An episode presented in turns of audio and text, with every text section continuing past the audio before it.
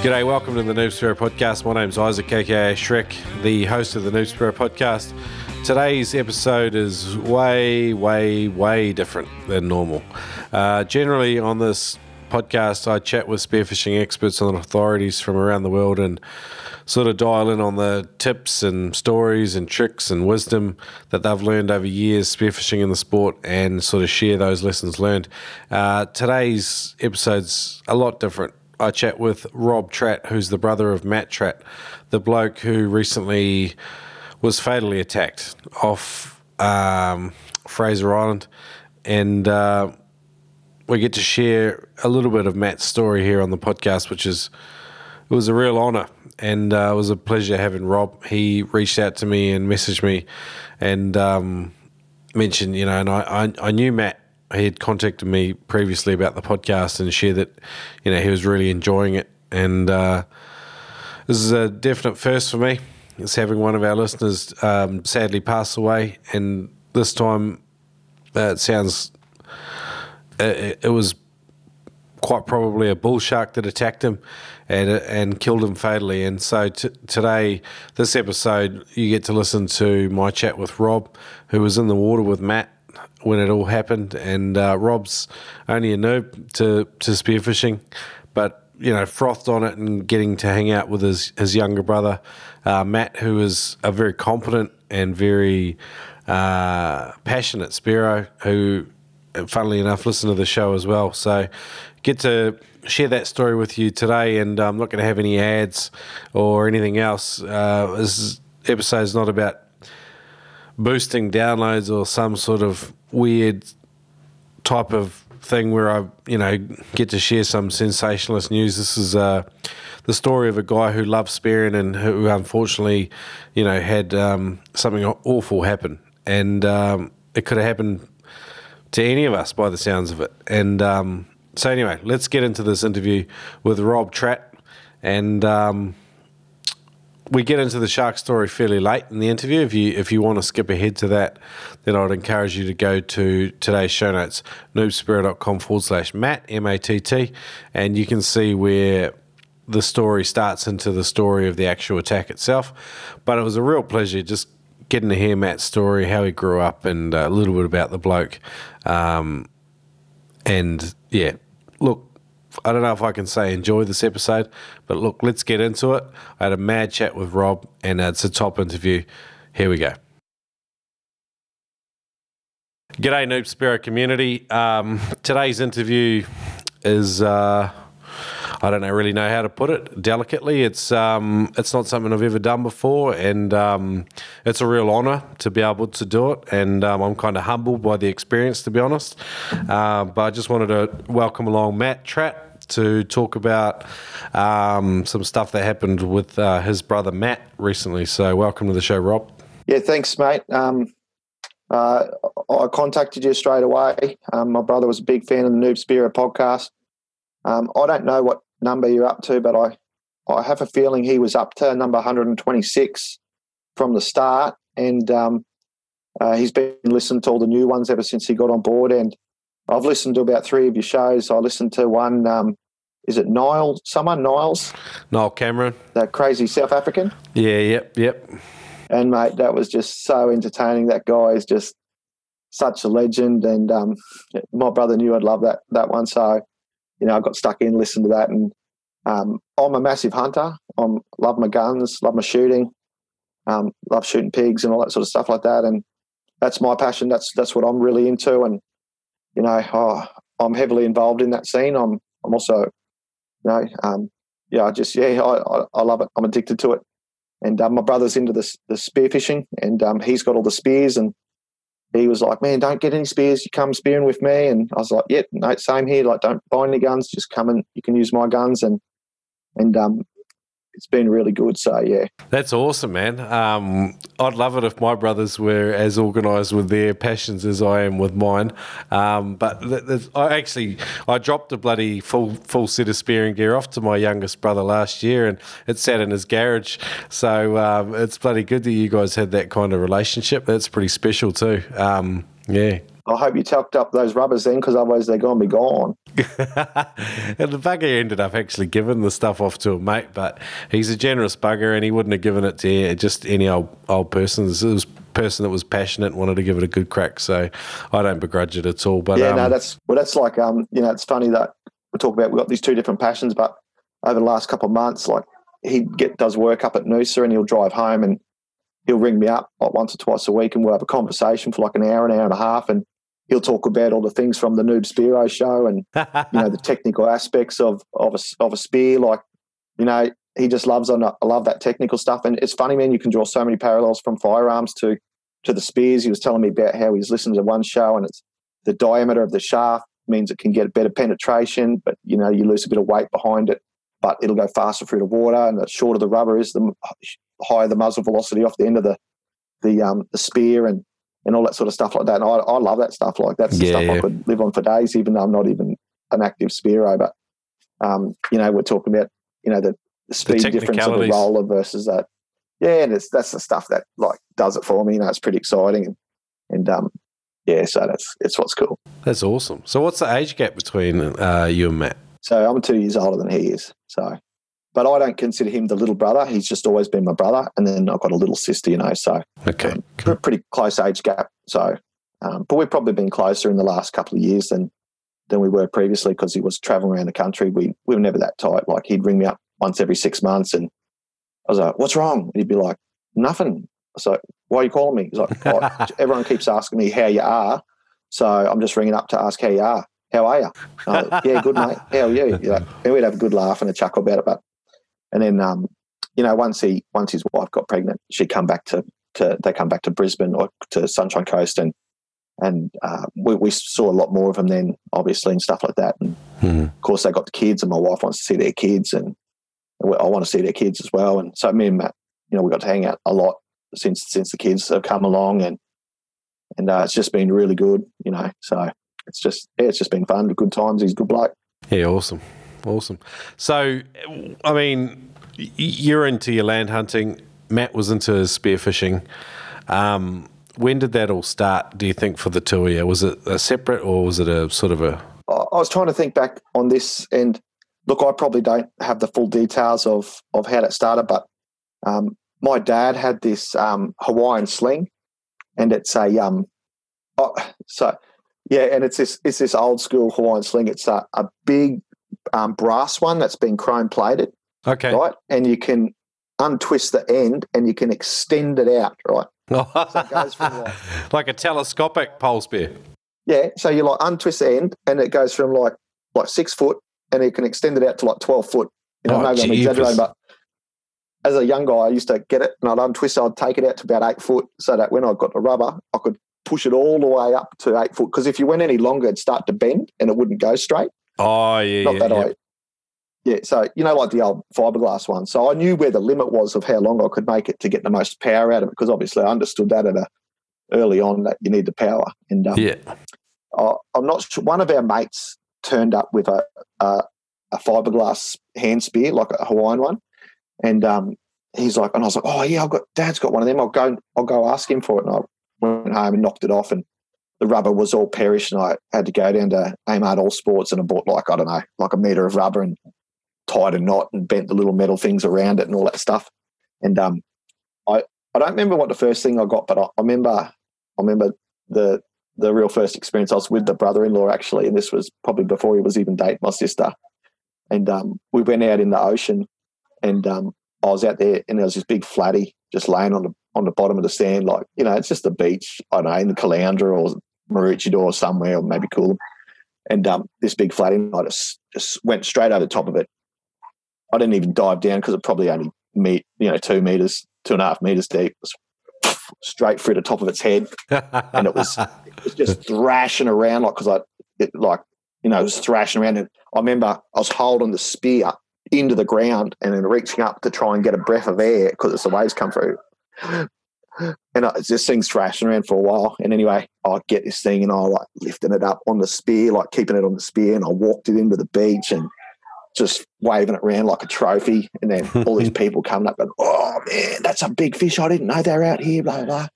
And I sort of hid it in beside this rock and put my towel over it And then I was like, took my brother-in-law. I was like, I'll get you onto a good one. You know, like I'll I'll teach you what to do. Like like I was some kind of expert because I just got one big fish. and um, you know, I took him out there and um, and uh, and I got him on, found him another flathead, just slightly smaller than mine, because you can't make sure you don't get him one bigger than yours. And um, and uh, anyway, got him onto it. He chased it off once, and then we, I found it again for him, and chased it off again. I, I can't remember if he missed or if he just if it just he got too close or whatever. Anyway, he shoots it through the back of the head, but his dies like instantly. And hmm. um, I remember we dragged that one up the beach, and, and one of our old friends was was up the beach, and I was like, "Yeah, we're holding up these fish." He's like, "Put him down, put him down. You, are attracting too much attention." I was like, "Who cares, man? These are like these are good fish." Anyway, um, he's like, "No, put him down, hide him, wrap him up in that towel, wrap him up in that towel." Where we wrap him up in that towel, he's like, gets us off the beach real quick, and he's like, he's like, um, dude, those fish are illegal. I was like, what do you mean? They're above the 450 or 350, whatever the legal size was. He's like, yeah, but the max size is 750. and one was 96 centimeters and the other one was 89. and he was he was cracking it at me like he was going off his chops and and um but it's funny, as angry as he got, I've never seen someone eat the fish so fast in his life. So. uh, and um, is, and like is... so it was within that time frame was what when he started getting into the Hawaiian slings with with my other mates and um and uh and then he sort of went off on his own. I was probably like was probably literally the last time I went spearing, and um, but he carried it on because I don't even eat fish. Yeah, righto. Okay, Unless cool. deep fried and crumb because then it doesn't taste like fish. Cool. So, so you and you've ended up sort of heading off on this hunting path. Did was there something that appealed to the water with with Matt, or was it like uh, what do you oh, really yeah, reckon? He, yeah, well, he was into his surfing, big big time. You know, I did I did surfing to some degree, but you know, he he moved up the coast and and he was yeah surfing all the time with with some of our other mates, and um, he really got stuck into that, and he just loved the water life, I guess. So he, he every weekend was hitting the beach and and he just he just enjoyed it, and I think it's just a natural progression from there. Um, maybe he was a bit tighter up for cash, and he could get get free free fish for food and stuff like that as well. So, mm-hmm. but that's probably not true. I think he certainly enjoyed eating his fish. You know, we were brought up by my, my dad, like always going fishing and catching fish and, and stuff like that. But I only found out later that, you know, we my dad was massive into his lure fishing. Okay. He never caught a fish on a lure, but I was too busy catching fish to notice that he wasn't catching any on lures. So I think when he got onto a spear and he could he could get stuff, he was like loved it, you know. Maybe he's playing catch up. Something about seeing them too, like this is a little bit different than line fishing. Like um, you know, like whether you're catching them or not, kind of the joy of seeing them is um, is also a big part of it as well. So, yeah, cool. Mm. No, and that's probably one of the things that I I just got to appreciate in the last couple of months talking to him all the time is, you know, I hate these vegan extremists, these activists, and you know they try and stop hunting and try and stop fishing and all this sort of stuff like that. And mm. you know, the, the one thing he pointed out to me was he gets to be really selective of the fish. You know, like he can choose what fish he takes out of the water. If you're mm. a line fisherman, you can only take what you catch that comes in and choose whether to put it back or not. Mm. And the chances of catching something is almost so slim, you just have to put up with whatever gets on the hook. Mm. Whereas he can go out there and be selective of exactly the fish he wants. And, and, um, you know, he's like, says to me, you know, this, he was telling me how, like, you know, certain fish are are good to eat, but only if they're fresh, straight off the plate, mm-hmm. straight to the plate. But then other fish can hold in the on ice for a long time and still be really good to eat. So mm. you know, it's it's interesting that he would select fish based on whether he could eat them and consume them straight away, or whether they're going to be put in the freezer. You know, and, and all that sort of that. stuff like that. So I can relate to that. Like the the longer you spearfish for too, like you you know what's in your freezer. It's like you have this inventory in the back of your head, and then depending on how much fish you've got on hand is kind of you know it's how it's how many fish you kind of take on the day, and and definitely it, it sort of um, marks you for in terms of you know what you plan to catch and and and stock up on and all the rest of it. So it also seems to to vary my bloodlust. Like, it's, it's it's it's funny though, like um how even though I'm not in the fishing scene, I was still able to influence him to some degree because um, I'm, like I said, I'm sort of massive into my bit, bit political and all that sort of stuff like that. And I was talking to him about the some of the changes they're talking about in the New South Wales um, fish laws and all that sort of stuff like that. And I was telling him how, you know, only something like two percent of um, bag limits ever get reached by at least, but mostly by the line fishermen and all that sort of stuff like that. And um, I was telling him how I sort of disagreed with some of that, blah blah. blah. And anyway, next thing I was talking about how um, like your bag limit is what's in your freezer, not what's on the boat. And he's like, huh? What do you mean? I was like, yeah, mate, you, you, you know, if you can only have two of a fish, it's not two of a fish per day, it's two of a fish in your possession. Hmm. And then he's like, oh, and so he went and researched and he's like, wow, wow. And of course, that's like changes the game again because now you've got to, you know, if you already got two fish, you've got to either give one away or you've got to give boycott those fish to get other fish and and um and uh, you know it's interesting that even someone that's not in the spear game can can pass on some kind of education and Yeah, for you know, sure. like- So, I mean, h- how important was this kind of this hunting, you know, this self sustaining, you know, catching your own food, something special? It's something land hunters and, and, and, and spear, spear, spearfishers can relate to completely, I think. How important was that to Matt? yeah, it, it was really important. You know, he was he was um he's all about putting the good food on the table. You know, like he, he still loves his beef and his and his chicken and that probably more of chicken than than the beef and that. And um, but no, he was him and his mates are real connoisseurs of the the different fish. You know, and um, uh, they they joke about which fish were good and which fish were bad and and um, you know. Uh, yeah, so it's just it's just one of those things. It's like you know, like they go, oh, this one is uh, better than this one, and that's that one, and you know, uh, I'm like, man, fish is a fish. They're all dirty, you know, like unless you deep fry and crumb them. Yeah. It's like the, the longer you do it too, the more um, refined your palate gets, and the, the the fussier you become with the treatment of particular species and, and the way in which you approach them. Um, Yeah, you and, know, that- and of course that's where he comes into. He's like starts talking about um, how to prepare certain fish. Like, oh, that one you need to cook it on a barbecue and use lemon, or that one is a deep fryer, or you know, this one will hold its moisture good. I don't know all this stuff he was Mm, coming mm, up mm. with, and Yeah, and, cool. uh, and that. So it sounds like you influenced each other. How did he influence you? Like, what were some of the biggest things um, with regards to, I guess, this, you know, the, just the lifestyle of a hunter? Was there, was there, did he have any influence on you as a younger brother? Um, well, he was my younger brother, but um, as far as fishing and hunting goes, he probably didn't have too much of an, an impact. Um, but uh, you know, in just in my personal life, and you know, I was living in Logan when he first moved back, and he um he really pushed me to move out of there. You know, our house was getting broken into all the time, and cars getting the windows smashed, and it's funny like when you live there, your level of normality becomes quite obscured of what you think is normal behavior.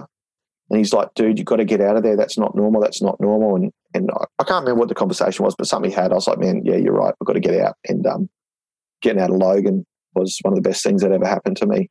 And that's also what op- opened up the opportunities, being half an hour closer to him. Okay, yeah, we can go there on a Friday night, now come back on a Sunday night. And that's when the friendship really picked up to the next level. And we got to spend some really good quality time together. You know, even just going up there and sitting on his boat and talking, talking spear and talking guns and tinker and talking about his boat. And, you know, he's got a lot of invested in his boat and he finally finished it and he never took it out. So it's a little bit disappointing, but um, that's okay. We're, we're okay with that. So So you live in Brisbane, fairly close to me now. Um, your brother was up on the Sunshine Coast. Um, where did you guys grow up? Were you in the uh, up up in the Sunshine Coast, or were you here in Brisbane? no, no, we grew up in Ipswich, mate. We just Oh, right, eh? we, we grew up on a 14 acre block and we used to run around with air rifles and, and just shoot stuff, shoot, shoot guns and try and shoot hares and stuff. And never really successfully took anything down, down of course. But um, yeah, we, man, we must have gone through thousands and thousands of um, of air rifle pellets. It was, um, you know, we had a good time growing up. And there's a little dam there. We used to go fish the spangled perch that would breeding up in there. You know, me and my brother would go cane toad hunting with a BB gun with a torch strapped to the um, the barrel. And Dad was telling me it was 14 years after we left the house before he saw his next cane toad. That's a good we- run, we- you we- boys. You did a good job there. Oh, mate, we, we knew where they lived. We knew how to hunt them. Like we were like digging them up out of cracks in the mud because we knew that they were down there. And you know, was scooping out tadpoles and killing the tadpoles and you know, just trying to protect our waterways. That's what we thought. You know, so. Yeah, yeah. Oh, and you and you were, you know, like they're they're an invasive pest, and um, I guess that's the other side of it. Is like as hunters and stuff, we have a we have a you know even I think from a young age we have an interest in playing our part in a healthy ecosystem. So it's awesome. This is so why it's so important, I think, to get your kids out there. It's because, you know, we like being part of the ecosystem. We don't view ourselves as like nature and we're people. It's like we're all in this, and as people, we have a role to play in it.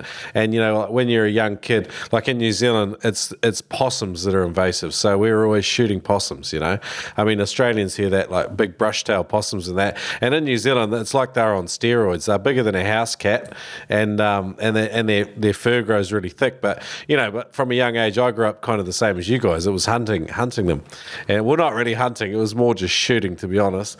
But I think you know, like. Um, yeah, it's it's special growing up as a kid and being able to fish, being able to hunt.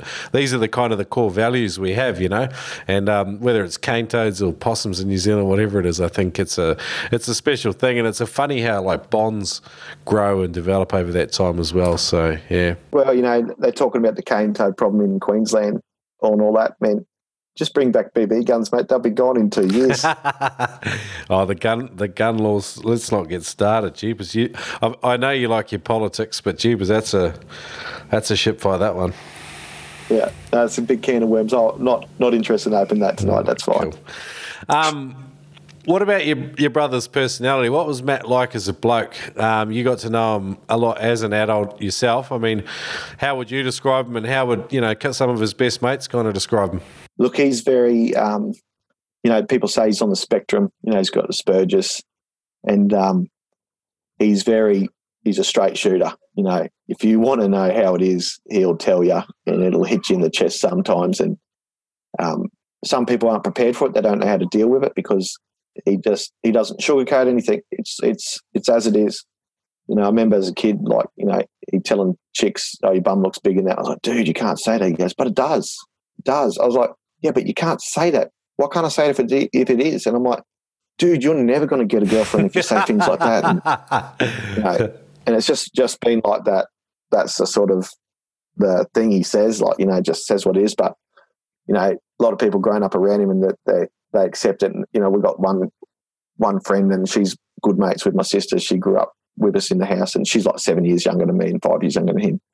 And um, she's like, she knows it. And like my brother will say stuff to her and she's like, oh, like whatever, water off a duck's back. Like he, he doesn't really mean it, but like who cares?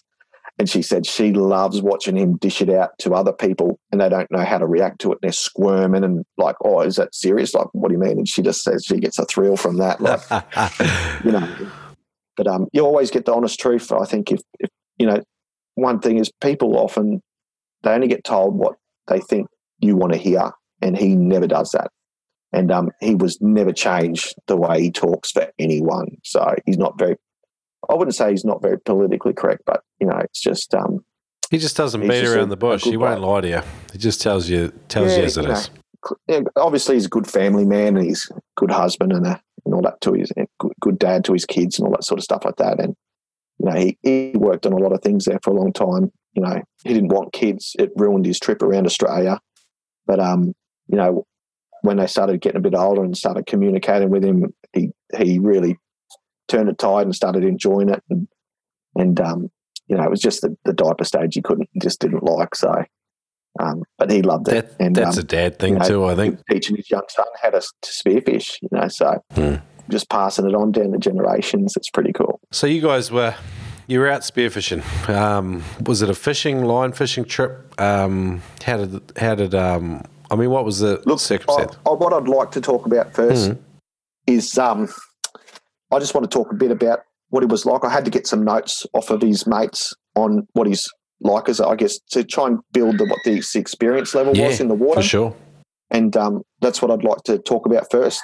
And then, um, yeah, so um, like I said, I'm not sure how the spear gun come into the hand, but obviously, as it says, it's a natural progression after the um, after that the Hawaiian sling. But um, uh, hang on, I'm just trying to find the the, the notes I took. So yeah, no worries. I do apologise to the listeners, uh, but you know this is a part of the story that I really wasn't there for, and and so I have to speak from from others. But um, you know, he told me the stuff, and I listened. But as a as a shooter, I don't I didn't know what's special and what's what's not in the community. So I'm happy to talk about the things as we go through it. But um, uh, okay, so he he was he could he could dive down to 35 meters, and uh, he was a two minute diver at those depths.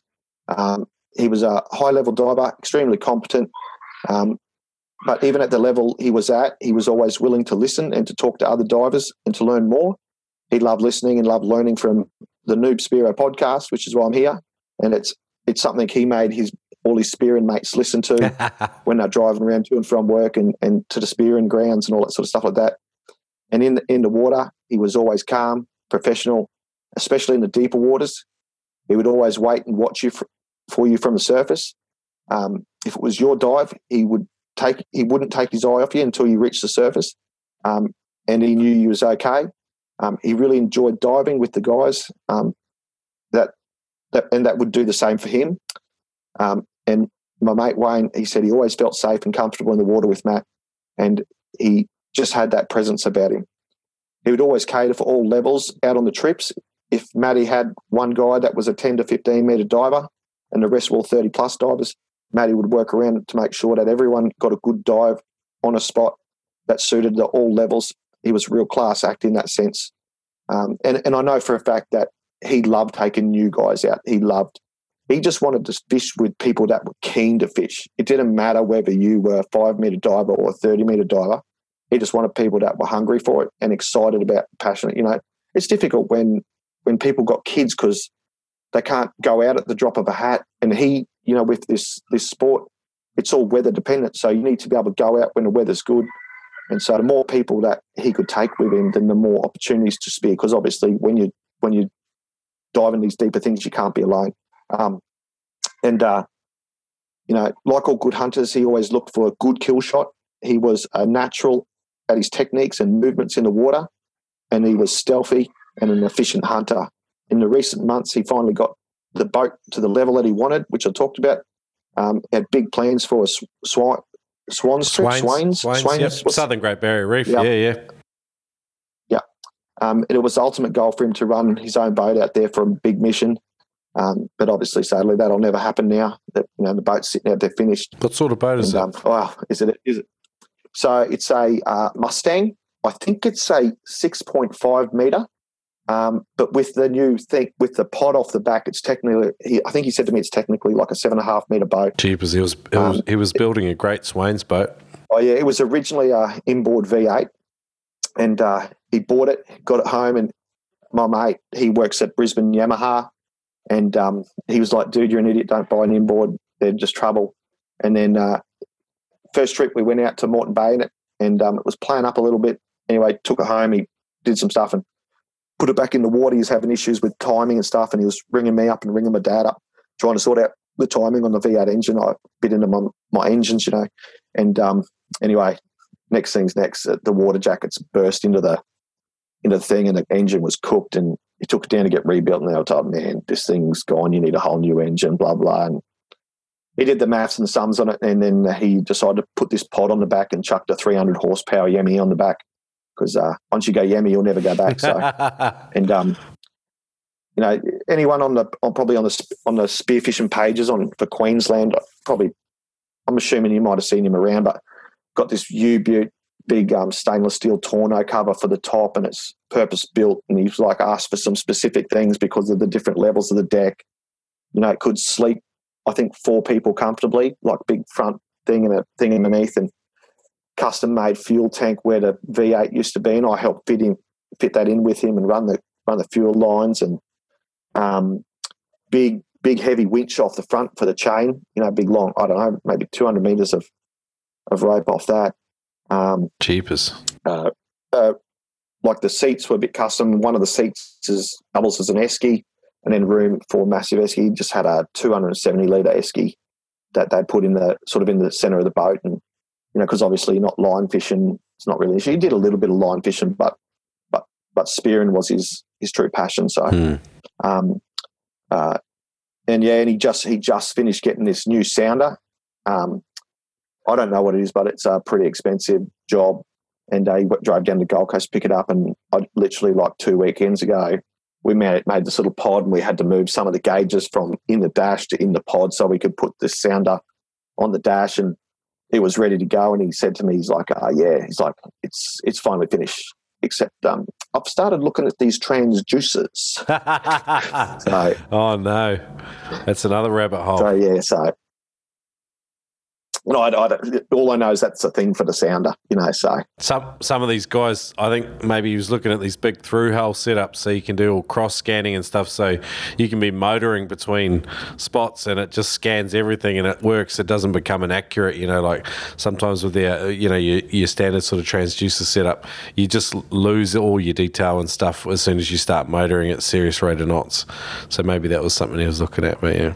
And so, just to put that in perspective, he um he bought a block up at seventeen seventy, and that was he'd go up there because they were fishing up seventeen seventy all the time. So that's um the idea was to drive the boat up there. Maybe in the in the um I think it was in the winter was his plan. Like leave the boat up there for three months and then just do weekend trips up there and take the boat out and just you know drive back down and all that sort of stuff like that. So um you know that block of land that that was all about being able to do a little bit of hunting. You know and um, being close to the really hot fishing grounds. And um, so, you know, it was, uh, you know, for his hobby, that's the spearing was everything, you know. Hmm. Bloody hell. He was right into it. Um, so one of his good spearing mates has been staying there with you.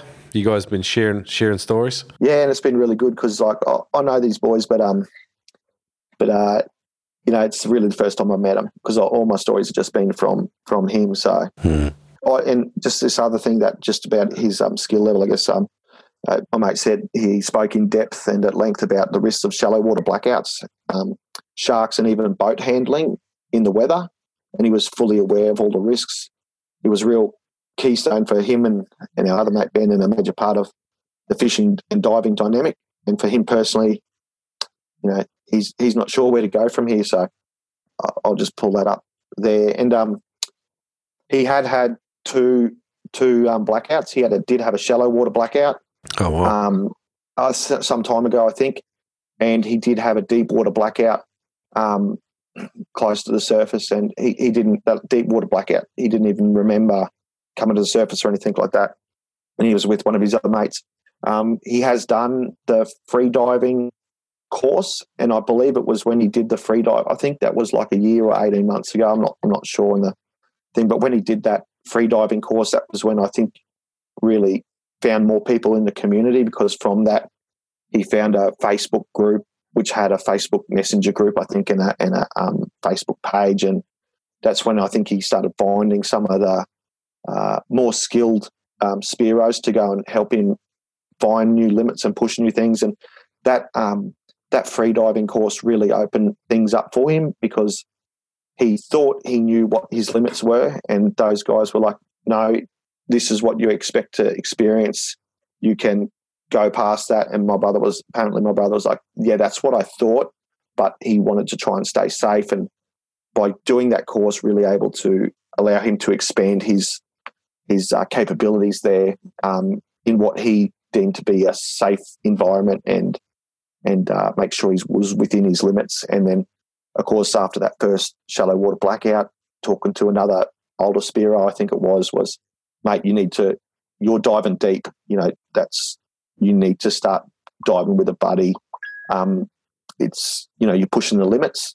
And um, so he, that's when he sort of re-looked at everything that he was doing and, and, um, and took it to that next safety level of making sure he was being smarter in the water because he's got young kids and, and he didn't want to, to have an accident, you know, so that was important to him. And that's the sort of things he would start to share with other young spearos that he found and and try and get them to do these courses and and of course as I mentioned he started pumping the Noob Spearo podcast because what's interesting just talking to him over the last week about his spearing setup and that and even I picked up on it quickly listened to a couple of um, things he's like you know he went and bought this 1400 um, uh, spear gun because he was wanting to shoot mackerel and he just went down to Adreno. I was like, ah, can I get a 1400 to shoot big fish? And they're like, yeah, no worries. Here's a 1400. This is a good one. You know, he took it home and, you know, he's playing around with it and wasn't real happy. And, you know, he just ended up coming, settling back on a 1200, you know, with a, whatever, 6.5 spear. Or, I can't remember. And, Seven and all that. He, he just work, you know, after doing all this stuff and he working out all this stuff and testing stuff and changing shafts and and all that sort of stuff like that. He just found out that sort of the twelve hundreds like this really good medium. And then, you know, when he starts listening to your podcast, it's like that. I don't know, maybe I'm wrong, but the twelve hundred or the eleven hundred is like the, the core of the industry. Everyone's got a twelve hundred, and most people find they pull that out because it's a great medium spear for going in caves and shooting in the open water and Yeah. you know, you can't really miss a fish because you had a 1200 and didn't have a 1400. And, and like he worked all that stuff out on his own before he found out, you know, like he could have saved so much money if he just um, listened to you guys from the start and, and did it, did it right. You know, like I'm not saying the Adreno guys sold him a, a 1400. Mm. He went in there to buy one. They sold him one. Mm, mm, mm. And, uh, you know, like any business, everyone's happy to just sell it. And, um, but he, he loves the shop. He's got no disrespect for them. So, but, um, know, maybe he didn't ask the right questions when he was down there. Oh, I can relate. Like in some ways, it doesn't really matter how much good stuff you listen to either. There's some hard lessons you learn yourself with it. It doesn't really matter who you talk to and what you listen to. You do, it's, there's an element of I think being uh, being a bloke and and wanting to learn things and know things for yourself. And um, so I can understand that. I the first time I went into Adreno, I wanted to spend a certain amount on a spear gun, and I did. And they sold me a spear gun. And the guy told me when I bought it, he says, "You're going to be back in six months. You're going to spend hundred dollars more, and you're going to get the spear gun that I recommend you." And that's exactly what happened. So, and uh, I think. I think there's just the, the nature of the, the sport. No, and and yeah, he was talking to me about. Uh, I think it was a fairly recent podcast where there was some an American shop was on the podcast, and I think uh, one of you asked the question to the shop said, "Oh, do you sell any like hundred dollar spear guns?" And they said, "No, mate, we don't sell any of that rubbish. You know, it's not ethical to use that." And and my brother was like, he was so pumped to hear that because he's like, "That's the right way to do it." You know, it's all about the ethics of Yeah. of taking humane kills on the fish and being able to secure the fish and get them in the boat as quick as possible. Because Yeah. you know when when sharks are lurking, you want to get them out of the water as quickly as possible. Matt Matt messaged me, you know, like uh, in March, and we were just sort of had a few chats, and he just said, you know, like he'd been listening to the podcast and chatting with one of his mates up there who knew me, and um, so it was really cool. You know, it's always cool to chat with people that are, you know, just uh, really enjoying the podcast and the yarns and stuff. I I really liked it. So I had a couple of exchanges with Matt, but you know, and from from from the messages from from what you've said and from what his sparing mates have said, like it sounds like he was he was a competent dude who was just generally interested, you know, like in the ocean, the broader aspects of spearfishing. He shared that sort of that hunter mindset, and he was always learning new things. Um, and so it, it just it seems like even more tragic in some ways because he was just a guy that had had a real high awareness about about some of the risks that are inherent in, in what we do. Yeah, and so so I guess that's where where it wants me where I want to talk about next is um so you know um his mate Wayne and him were diving in the Tweed reefs chasing wahoo in April because it had the best visibility. In the first dive, my brother come up and told Wayne he got buzzed by a big bully. Uh, he said it come straight at him and turned just before the spear tip and took off. And Wayne asked him if he wanted to get out, and he's like, "Nah, mate, it's all good." Wayne said that there's um, plenty of bullies in that area. Anyway, a week later, he um, he dove locally, and he's seen what he says is the biggest shark of his life, and um, he was fairly sure it was a white. He had recalled a distinct line down the side where the white colour underside met the top side colour, and he noticed a few cobia with it. Um, he shot one, reefed it in as quick as he could, and his mate Cliff came up with his knife and, sh- and shot it and dispatched it. Um, and, and that was actually that was actually posted on the Queensland Spearfishing um, Facebook page.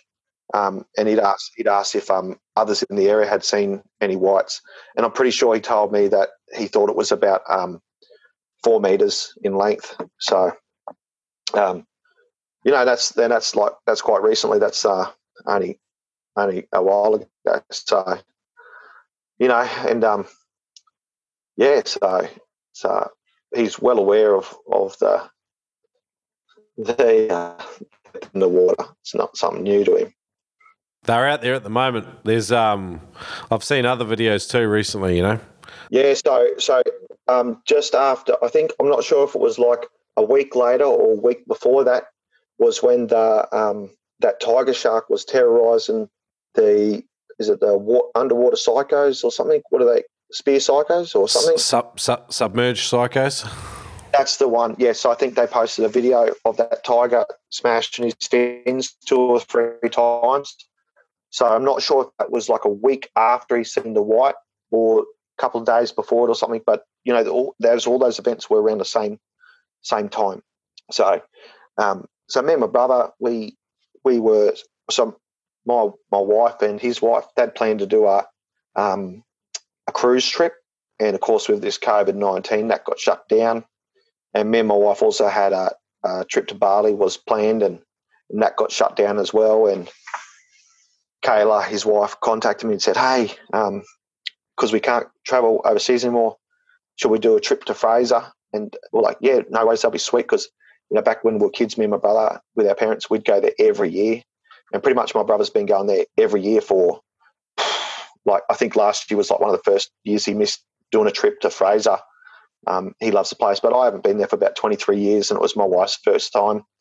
And uh, yeah, so we decided to go up there. We'd spend. It was supposed to be originally 10 days, but it turned out we were only going to do eight days.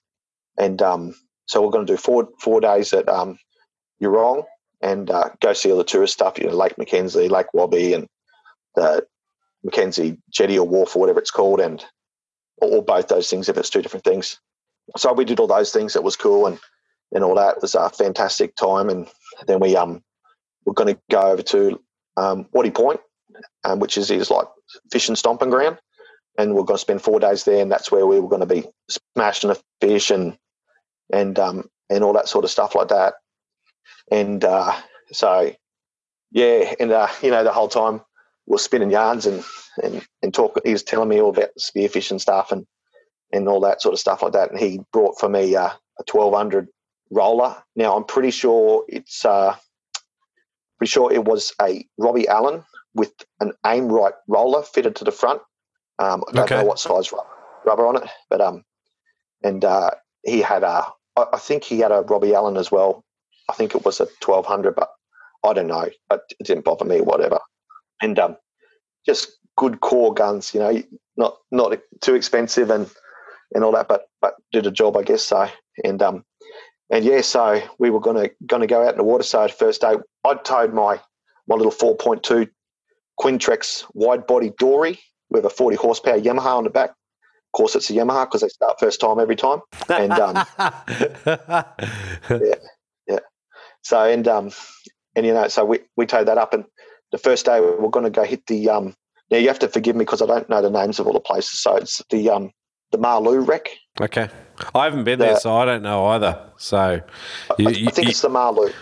I think it's the Marloo wreck, which is just north of, of Waddy Point there, about halfway between there and the Ngkala Rocks. So, and we, we went down, we went down to, to launch the boat. You've got to go down towards Waddy and launch in off of one of the, um, the gutters there because it's a, a, beach launch in the, in the tinny.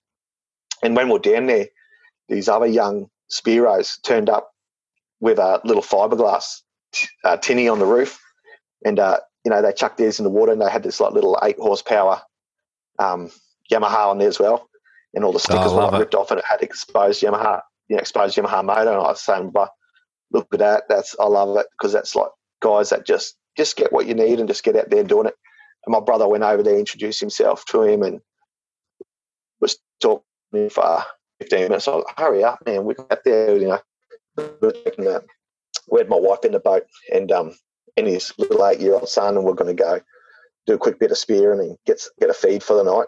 And um, like I, I'm terrible in the water, and I, this is pretty much the first time I've dived in like years. Like I used to do a bit of anyway. We go out there and and um, I got some. Um, is it Beauchamp? Is that the brand? Beuchat. Beuchat, yeah. So I, I bought these Beuchat fins a couple of years ago Matt was talking about getting me to go out with him, and and um, you know they're just the big plastic ones. Cost me like hundred bucks or hundred twenty bucks, and bought some Adreno socks because you need socks with the things. With the open. I was Yep, wearing yep. a long sleeve rash. He got no, no wetsuit or anything. And anyway, we we go out there, we throw the anchor out, and um, uh, you know, I dive in the water, and he's like, "Just look, all you got to do, just find a big fish and just spear it for me."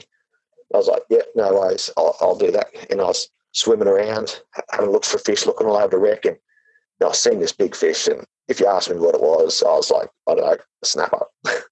Just was a big fish. So I was probably, I know, I feel like it was.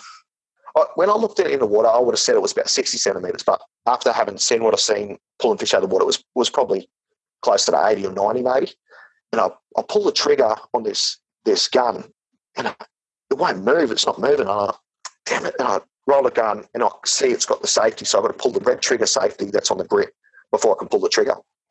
So I chase this fish down again, and I'm just I'm just on the top, and then I finally dive down again, lined up, and my brother said to me, he goes, he goes, I've got one request: do not spear the rocks. Just- And I dive down, I dive down. I'll wait for it to swim out off the top of the rock, and I pull the trigger, and nothing happens. I'm like, what the hell? So I'm looking at the gun, doing what's what's going on, and then I see the stupid thing's not loaded. it's oh so- no. So I put the put the gun up. I grabbed the I grabbed the um. Uh, is it a trainer Shaft. string? What's the second?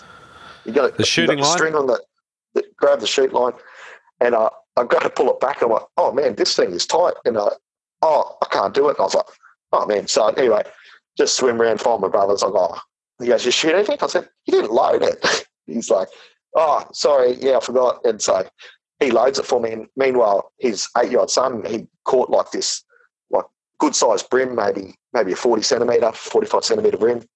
He'd speared it like his eight year old son. He like he sometimes he'll carry him down, but he can dive pretty good now.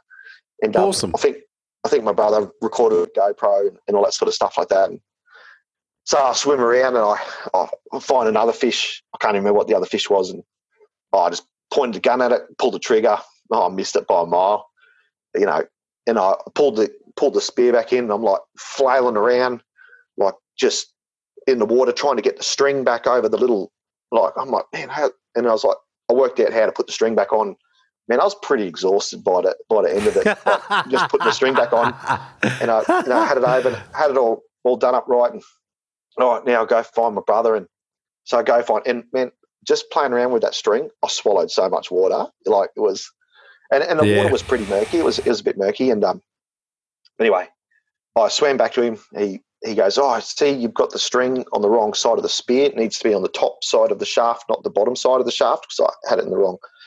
So I was like, okay, yep. So he fixed that. He loaded it for me, and I swam out again, and I found something else and uh, had a spear at it. 'Cause I found these um, cobia, uh, no, sorry, barracuda outside the thing. I kept trying to find them, but they'd moved from when I got, got them last, saw it last. Yep. And um, Yep.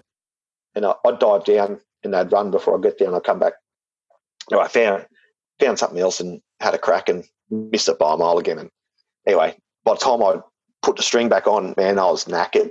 Yeah, I was pretty unfit in the water. And I come back to him and I was like, oh, I've got to get out to water. Anyway, I get out to water, get in the boat. And my brother's like, oh, is everyone done? And I was like, yeah, yeah, yeah. Anyway, he goes, all right, I'm just going to quickly get us a feed. He turns around, dives down, and like 45 seconds later, comes back with like this big golden trevally. And he goes, he goes, um, oh yeah, took it off him, and I don't know, maybe it's 70, 80 centimeters. I don't, I don't know. Just like it looked like a huge fish to me.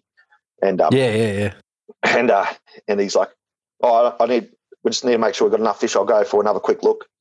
And um, he's had a um, uh, what do you call it with the the the dropper with the little shiny things hanging off it. The Keeper, like the like a stringer for for like off his float for fish. Oh, Yeah, yeah, yeah. flasher. Sorry, Flasher, a flasher yeah. for attracting. Okay, yeah, yep, yep, No, yep. So he's he's running around with a flash the whole time with his son and that.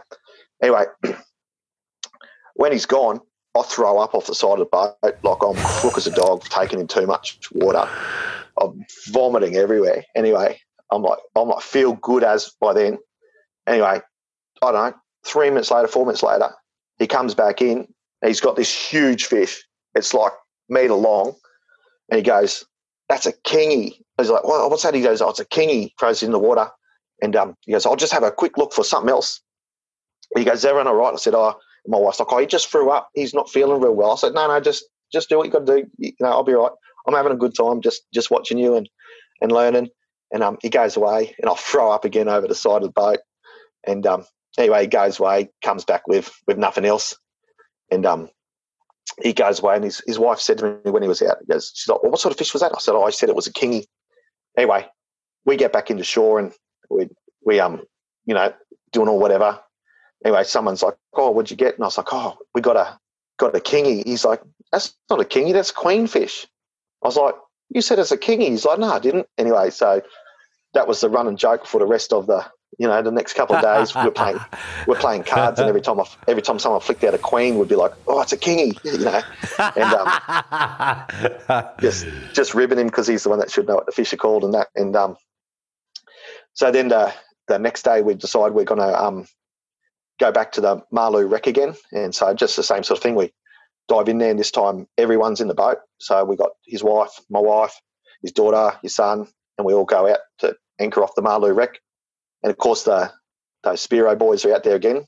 You know, and, and I can't remember if it was the first day or second day, but they pulled in a, a giant trevally as well. And my, my brother was like, he's like, yeah, I want to actually catch up with those guys before we leave. Like, I'll, I'll bump in and have a chat to him. I said to him, and no disrespect to the young fella, I know he's probably going to listen to this podcast at some stage, but he's um he's Instagram me since. So um, this is a shout out to you. And um, and I said, oh, what, what sort of levels he at? He's like, uh, yeah, I think he's still a um, he's still a spirit, and find out what it is. Uh, what do you say? Uh, spirit and identify it later.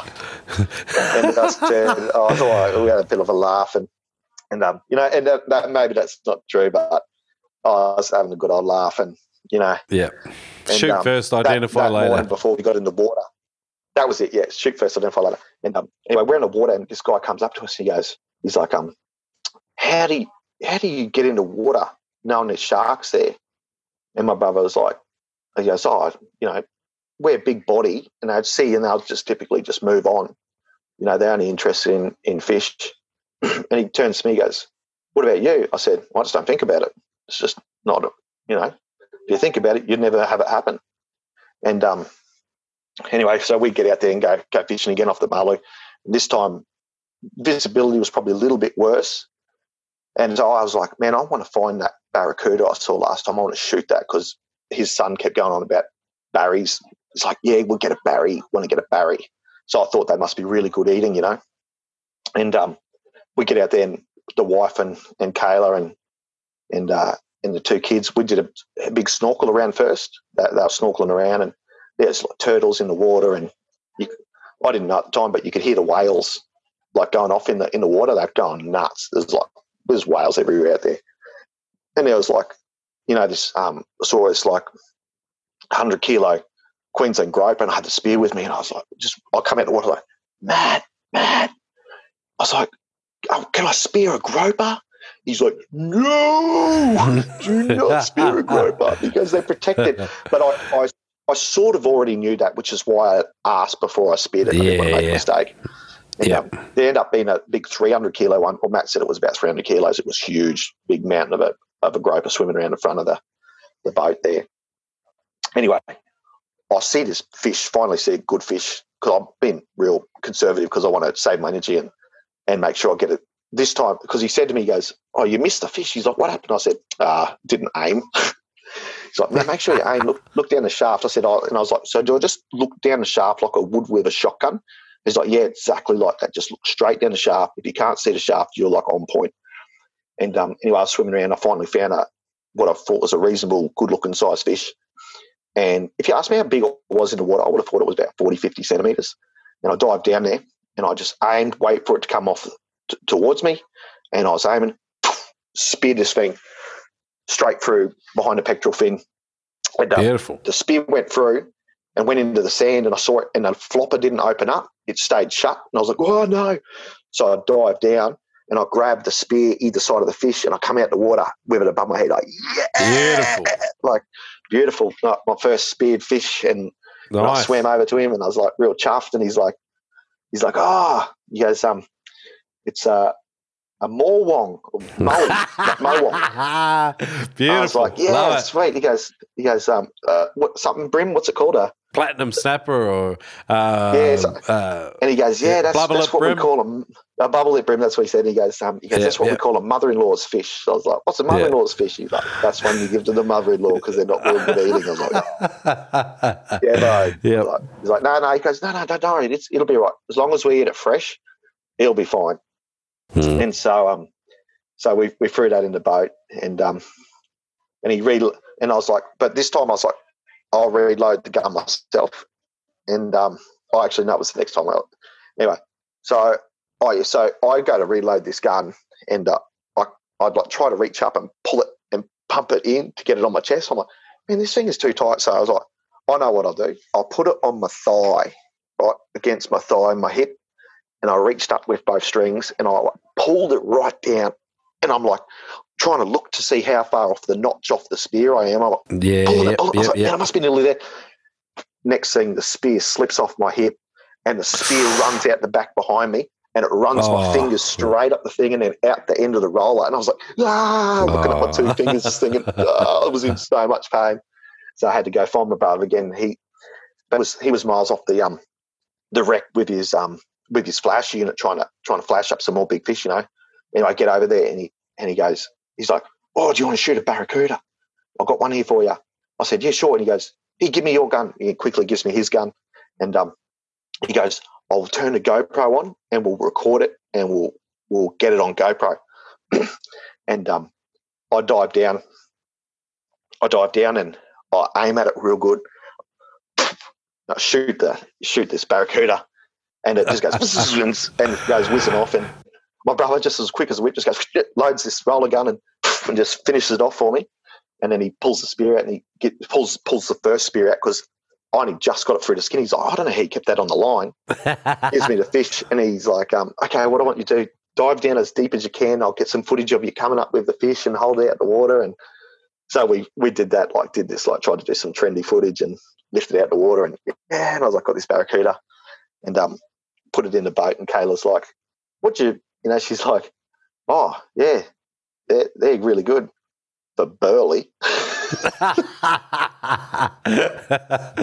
oh, and I'm like, oh man, I've been stitched up here. This is this is a classic, you know. So, you know, oh, so what happened? So the night before that, we cooked up that that queenfish and um, we deep fried it in panko crumbs, and we ate that as family. It was really good.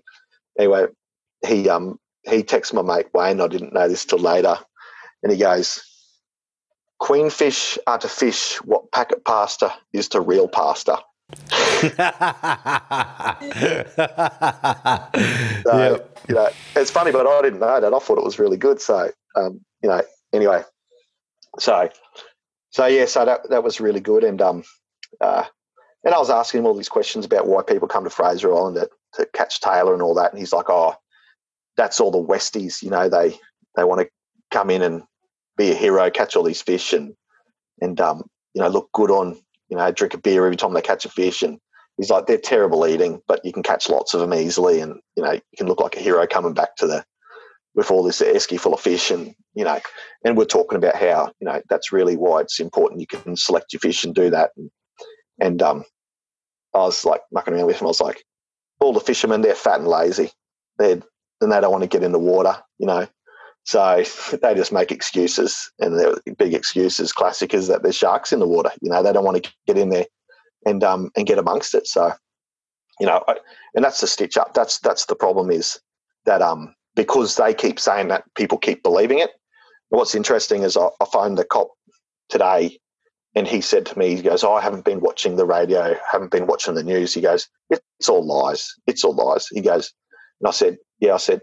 I said, lots of people swim those waters, don't they? He's like, man, he's like, there's spear fishermen in there all the time, all the time. Spear fishermen in there, like he's like, you know, and it's it's the first fatality in hundred years on on Fraser Island. Like no one's been taken there, and there's plenty of people spear fishing off there. On our way out to the rocks, there, there was my brother said to me, actually, I'll I'll, I'll cut that short. So, so that next morning, so the the third morning in a row, so it's our second last night.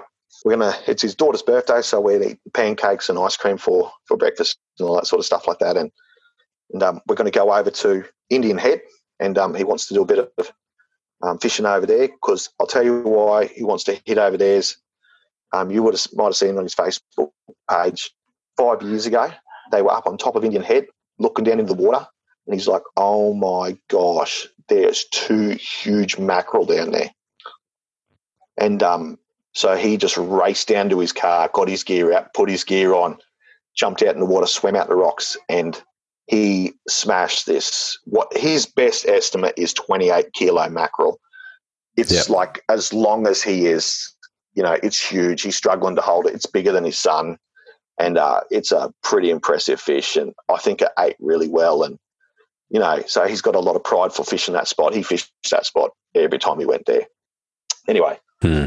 We were joking that that morning. Oh, I, I, I mean, I'm forgetting all these good bits. So the first day, because we'd been on the island for like five days, neither of us had shave. So he's like, "Oh, quick, we've got to shave our moustaches off so that the, you know get a good suction with the mask." So we're both like shaving the mask. I'm feeling like a pro shaving my moustache off. anyway, he's getting the because he's got like no soap or whatever, and it's like thick as moustache, and he's blowing out the back of the the um, razor trying to get the hair. out. He's like turned around. He's like, and then there must have been like this little bit of plastic sticking out the back of the razor. He literally cuts his lip open like a centimeter with the back of the razor trying to blow it out, and he just quickly rips the skin off. And next thing, his lip Oh. bleeding profusely, and he like he's running around sucking it in. It literally bled all day, all day. Oh. So like, you know, and we're just we're just joking about it because like a couple of months earlier, his son had literally gone in. We're all over one night for dinner, and his son had gone in, grabbed a razor, decided to shave his lip, cut his lip like in the same spot. So Oh. we're having a good old laugh. And anyway, we went over to Champagne Champagne pools, and um, it was it was a bit busy and full of sand. It wasn't real good. We're, okay, we'll come over back during high tide. We'll go we'll go over to Indian Head, we'll hit the water Mm. there, just do a, a quick fish. And so we went out out onto the rocks there as a family, and um, got a nice family photo out there on the rocks. And um, we, uh, you know, we come back, and my brother's like, "Yeah, let's let's go out there. It looks pretty good." So we got all our gear and walked out um, onto the rocks. And he's like, "Oh, this is a good spot to launch." So we get there, and he starts putting all his gear on. He's already got his weight belt on that. I'll put my weight belt on. I go to put my socks on. I'm like, "Oh man, I forgot my socks." He's like, "He's like, really?" I was like, "Yeah, man, I've got to go back for my socks." He goes, "No, no, just just test the flippers, see if you can wear them." I was like, "No, man, they're pretty loose." He's like, "No, no, just test them, just test them." You know, I put them on. I'm like, "Dude, they're pretty loose." And he goes, "Look, just just jump in the water, try them on in the water, and um, if they're not too loose, but we're only going to go for an hour and a half. It'll be quick, you know. And um, we're going to just spear a few fish and and um and uh, and just put them on the line, you know, and then come back. Actually, but bef- bef- before I carry on, sorry, because I, I forgot some of the story. So this day before, after we got those other fish, um, well, after I got those other fish, the terrible fish, we decided to go over to Ngkala Rocks and see if we could have a hunt over there. So we dropped the girls off. We went over to Waddy Point. It was all washed out with sand. It was too shallow and no nothing there. So we went over to Ngkala Rocks and we found some bait on the on my sounder. So we decided to dive in, and have a bit of a look, and there was nothing there. And while he was in the water, had another vomit. He comes up to me and he goes, "Rob, I think you get seasick." And I, I was like, "Yeah, probably." Mate. I was like, "Just just keep fishing." I said, "I'll be right." And the whole time he was fishing around the Ngkala Rocks, he was holding that barracuda in his arms, and he's got his knife and he's just chopping off, berleying up the water, running around with the flash, it berleying up, berleying up. And after I got him sick, he goes, "Oh, how sick are you?" I was like, "Oh, oh, no, I'm all right, I'm not too bad." Well, can you keep berleying up this barracuda for me? Try and track the fish in. I'll keep swimming around, see when I have a look. I was like, "Yeah, yeah, no worries." I said, "I don't want to. I mean, I'm having fun just watching you do what you do." Right, so in the short amount of time he's been in the water, he's pretty much stripped one whole side of this barracuda. You know, it's a pretty big fish too. And I'm sitting there cutting up, and I'm like, oh man, oh, I feel sick as, and I'm cutting up this and throwing up. He's like, try and get the piece as small as possible. And so I'm doing what I can to, to make it as small as possible. And anyway, whatever, how he's finished up, and I'm I'm side straddle on this 270 litre esky in the middle of the boat, and um, he decides to pass me up the spear. So I reach over, pass up the spear, and I, I put it down beside me. Sort of while I got my back turned, he decides he's going to push up on the side of the boat. But I wasn't ready to off counter the balance on the small boat. And I'm like leaning, and then next thing, that esky slides to his side of the boat. The boat sinks right down. It's about five centimeters, 10 centimeters from going under the water on the side of the boat. And I go over the edge, but I'm side straight on my legs going to be stuck between the side of the boat and the esky. And so I just quickly like turned and and tried not to break my knee sideways, and I flicked it anyway. I ended up smashing my calf, broke my toe just about, and I end up in the drink. And um, he's laughing his head off, and we're having a good time. And that anyway, I get back in the boat, and he's taking all his kit off, and he's we're about to leave. And I said, um, uh, I don't know where that knife's gone. He's like, what? I said, uh, I can't see the knife on the ground, and I don't know where it was when I went over the edge. He's like, oh no. So he has a quick look and he looks over the bed. He's like, oh, there it is down there. So he puts all his gear back on, dives in, dives in, grabs the knife, comes back, and um, and uh, yeah, so that was the end of fishing for that day. And um, we didn't end up eating the uh, mother-in-law fish. It was uh, that was to be taken home and donated to someone special. And um, and uh, anyway, so the next day, like I said, so we start walking around the rocks, and um, when we're coming back, there was this there was literally Spearo in the water, and um, he had these bright yellow sea hornet fins, and he's like, Rob, that's the fins I was telling you about. That's the ones I started with. And we are having a little chuckle that this noob was out there in a you know in a pair of sea hornet fins, having a good time. Like you know, and he's coming back in, but didn't look like he had any fish. And and I remember he had like this red um, red spear gun. Anyway, it turns out that that guy is actually one of the rangers from the island. Oh, okay. They're having a bit of a spear. So um, that's what the cop told me. So that was that was pretty cool. And um, anyway, we go around the rocks, and my brother says this is a good launch spot, and I had this saga. Anyway, so I jump in without the socks. I'll flick them around a bit, and I'm like, "Ah, oh, right." Anyway, so my brother says we only, we only got one float, so got the big red Adreno float. He's running a reel gun with a reel on his belt as well. He's like, "I'll just connect everything up. We'll, we'll roll the the um, the float line up and we'll go out round a corner past the fishermen. Then we'll let the float line go. Well, it won't get tangled up in the rocks, and we'll start fishing from there. And um, so we we go out we go out round past the, the fishermen, and I remember one of them dropped, dropped down on this little platform, and I was like, "Oh, you idiot! You're going to drown! I'll wash off the rocks there." And um, anyway, we go around the rocks, go under the fishing lines, and they of course they're all watching us, you know. And um, my brother lets go the float line, unhooks the spear, loads the spear for me this time as well. And um, uh, we just start swimming around, and visibility's not too bad. And I see this like little turtle come swimming out. It's like real beautiful, you know. That turtle's in the water there, and I, oh, I can hear the whales this time. I can hear the whales in the water. And um, we don't we don't even go very far, maybe oh maybe 10, 15 meters. And my brother says to me, he goes, "Oh look, see that black cloud? That's uh that's a school of um, jewfish, and like I was pretty sure jewfish are pretty good at eating. You know, I know that they're a prize fish for the for the guys down New South Wales, and and um, he's like, what I want you to do is I'm going to turn the GoPro on again. I want you to dive down there and spear the biggest fish of the thing. And so I'm like, yep, okay. He's like, you ready? And I like get under the water and I, I suck in a bit of air, try and get ready. And um, you know, I keep this, I keep the snorkel still in my mouth because I'm I'm like, that's what I do. Anyway, I dive down.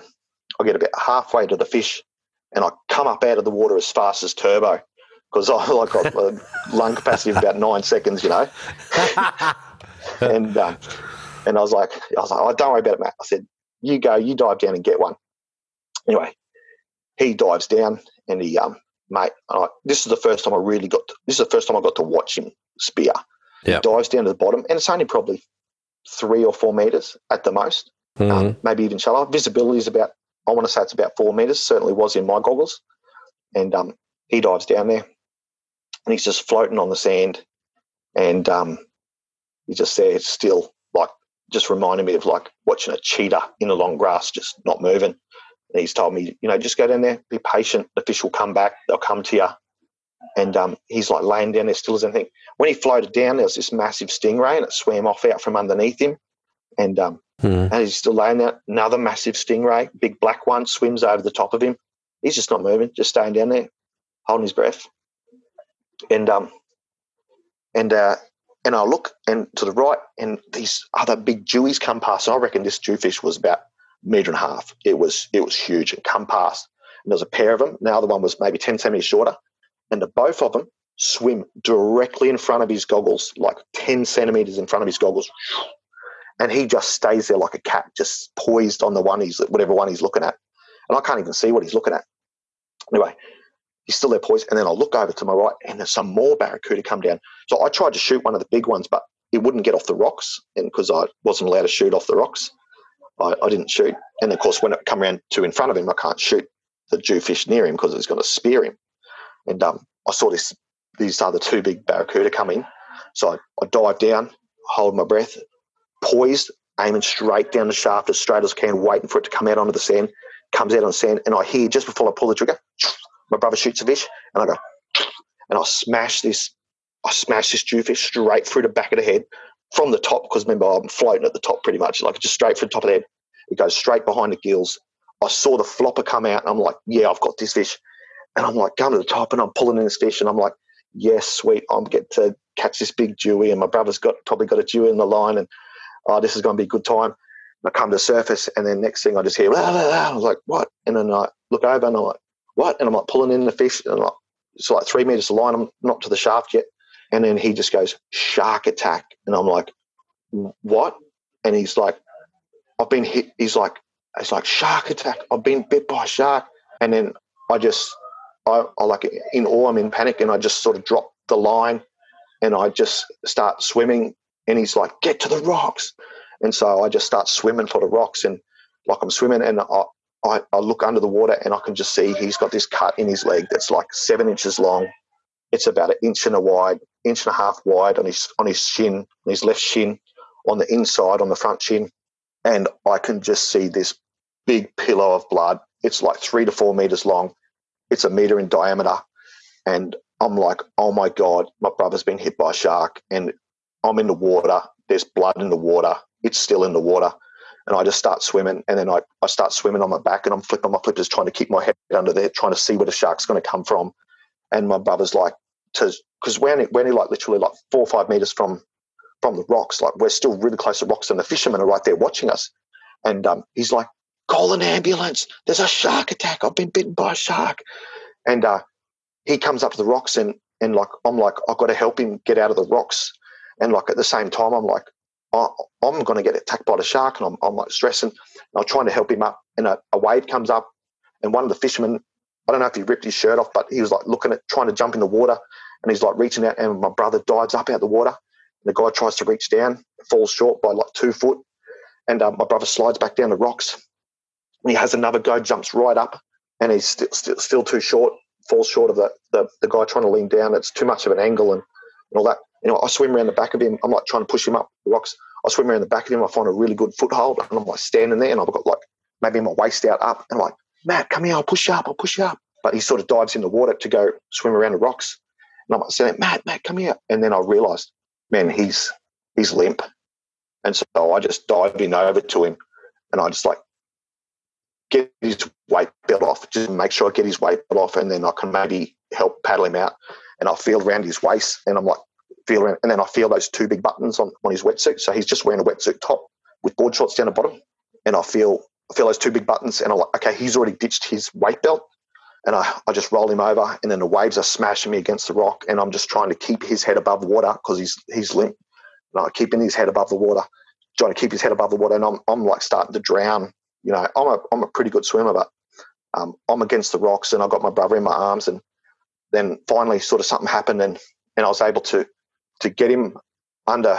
So I reached from from behind him, went under his mm. left arm with my mm. other arm, like under his armpit, mm. got his head out of the water, and um, he put his arm along my arm, and he put his hand on top of my hand, and he squeezed it, and he rolled his head over. He had thrown his mask. I still had my mask on like an idiot. He rolls his head over and he looks me in the eyes. And what had happened that morning, we were driving driving to get some ice cream for his daughter and uh, he was eating some sultanas that were just a snack on the floor in the, in the, front of my car. And he was smashing all these sultanas, and he started choking his lungs out on this sultana. And he looks over at me while he's choking. He goes, "Tell my wife I love her." And then he coughs out, and this massive sultana comes out of his hand, and and we laughed our heads off. It was so funny. And when he looked me in the eyes, I just knew that he said to me, "Tell my family I love them."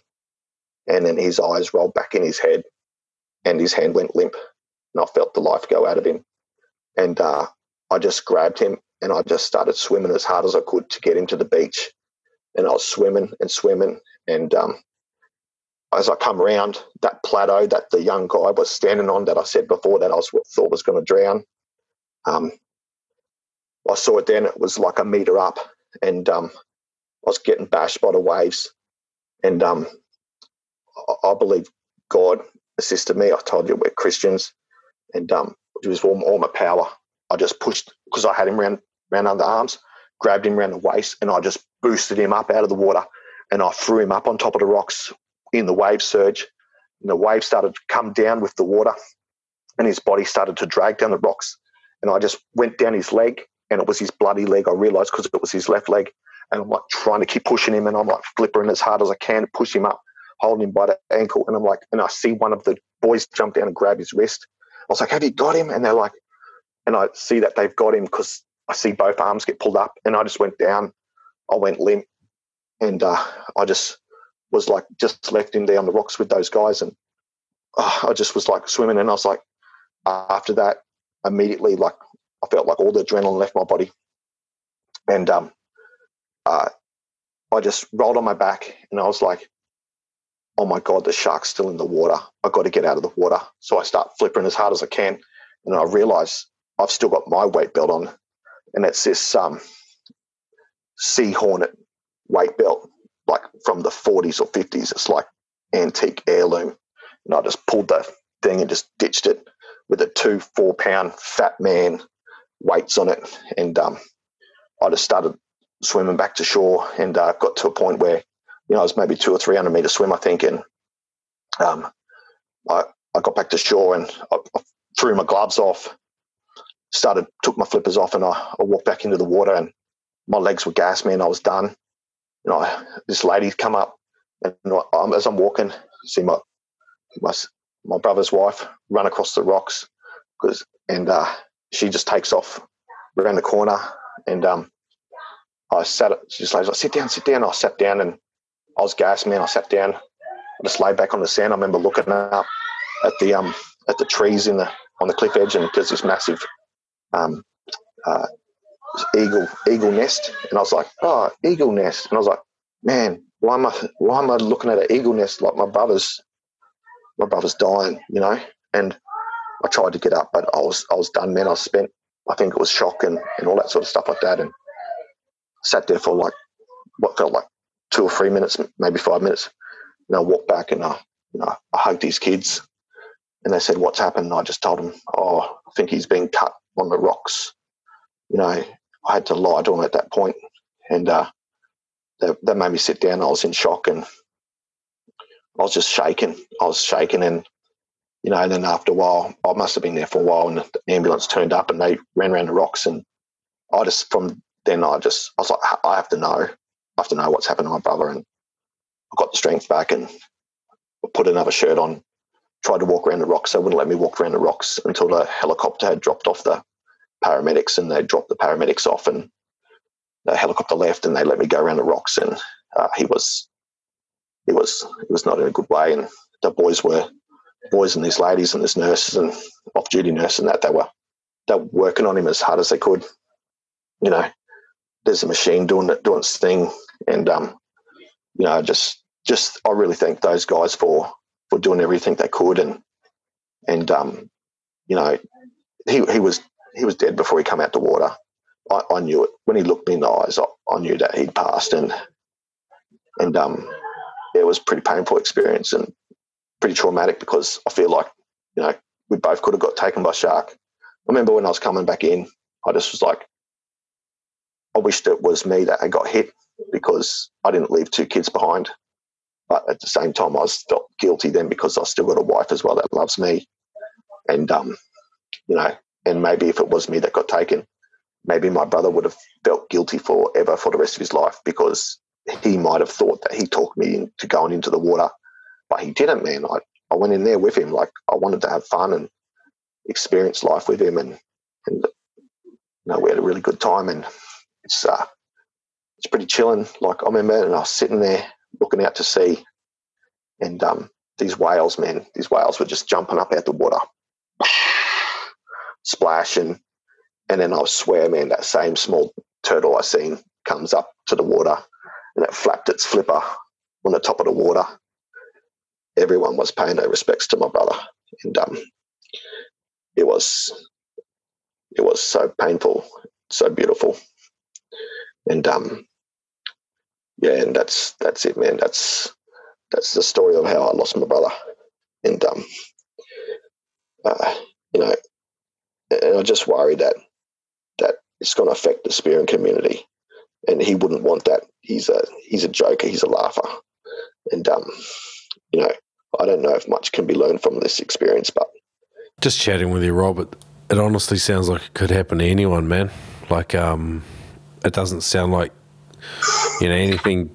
You guys did anything untoward, or you know, like you weren't idiots for being out there. It wasn't some crazy like jumping into some madness and you know it just sounds like you guys were spearfishing shore diving off a popular location and um and this freak event happened and um and and your brother copped it and it could have happened to, to yeah. any of us yeah man and it and of course like you know when people start finding out and stuff like you know everyone was like just wanted to know because i think they all knew he was there without another Spearo, and um they were worried he was in the water on his own. And I was just glad that I could be there in the water and, you know, I was there to help him and pull him out of the rocks to give him the respect that he deserved. Like I could have easily just swum away like a chicken under the fear of, you know, I'm a novice man. I can't hold my breath for five seconds.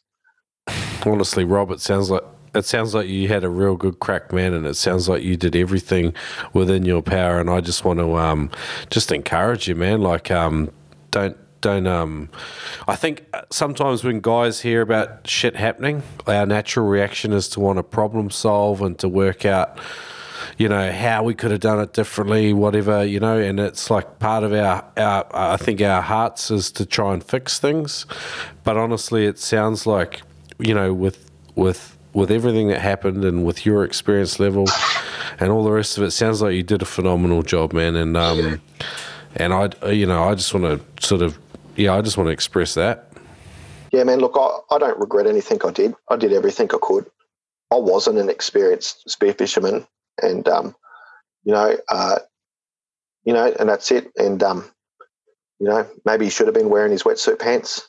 Um, maybe that could have saved him because uh, you know, I, I Man, spoke and, to. And, spoke and summer in summer months, I dive in a pair of board shorts with a rash top, and um and a lot of people are the same in summer. And you know, like if you're in warm water, it's completely understandable. So yeah, and so you know, it's it's I'm comfortable. Like you know, the one thing I would say to everyone is, like I said, I'm a I'm a born again Christian. I'm baptized, spirit filled, and speak in tongues, and my brother was too. We both go to church twice a week, and we're right with our maker. And I know when the Lord returns, I'll be there with him again. That's what gives me the peace. That's what is able to pull me through this. Mm. And, um, you know, if, if, uh, if there's only one thing I can say is, is yeah, be, be right with your maker. And, um, yeah, and he, he would, he would tell people, get out there and have fun. You know, it was only three weeks earlier that my mum asked, he's like, why do you keep getting in the water? And he said, look, I've taken a lot of fish from the sea if a fish takes me from the sea, that's the circle of life. You know, and that's that's the reality of it. So, um, you know, that I remember this stupid reporter asking me. He said, um, "Oh, what would you have to say to to anyone that wants to go to Fraser Island?" And I said, "Man, do it, do it. Get out there, have fun, get in the water, enjoy yourself." He said, um, "What about the sharks?" I said, Mate, there's like there's been one fatal shark attack in the last hundred years. The odds are really good that nothing's going to happen. More people have died from dingoes on Fraser Island than have died from sharks. But they go and put dingo fences up because people are too stupid to be able to protect themselves from the dingoes. You know, so if you can't enjoy yourself and be out there, then then don't go out there. you know. But um, you know, it's just it's just nature. That's just the way it is. There's not any reason why he got hit and I, I didn't get hit, or or why the, the spear fisherman that was in on the water on his own didn't get hit. You know, like it's just just the way it is, and and um, I'm okay with that. I'm stoked that you guys have a have a have a strong faith and a belief in something eternal. Like I think it, it definitely makes um, makes a lot of difference when you're processing grief. And I mean, I mean, I'm stoked you've come and shared the story. Um, but and sometimes you know when I explore near misses and accidents and things that happen in the ocean, a lot of it is about you know taking away and learning from it what we can.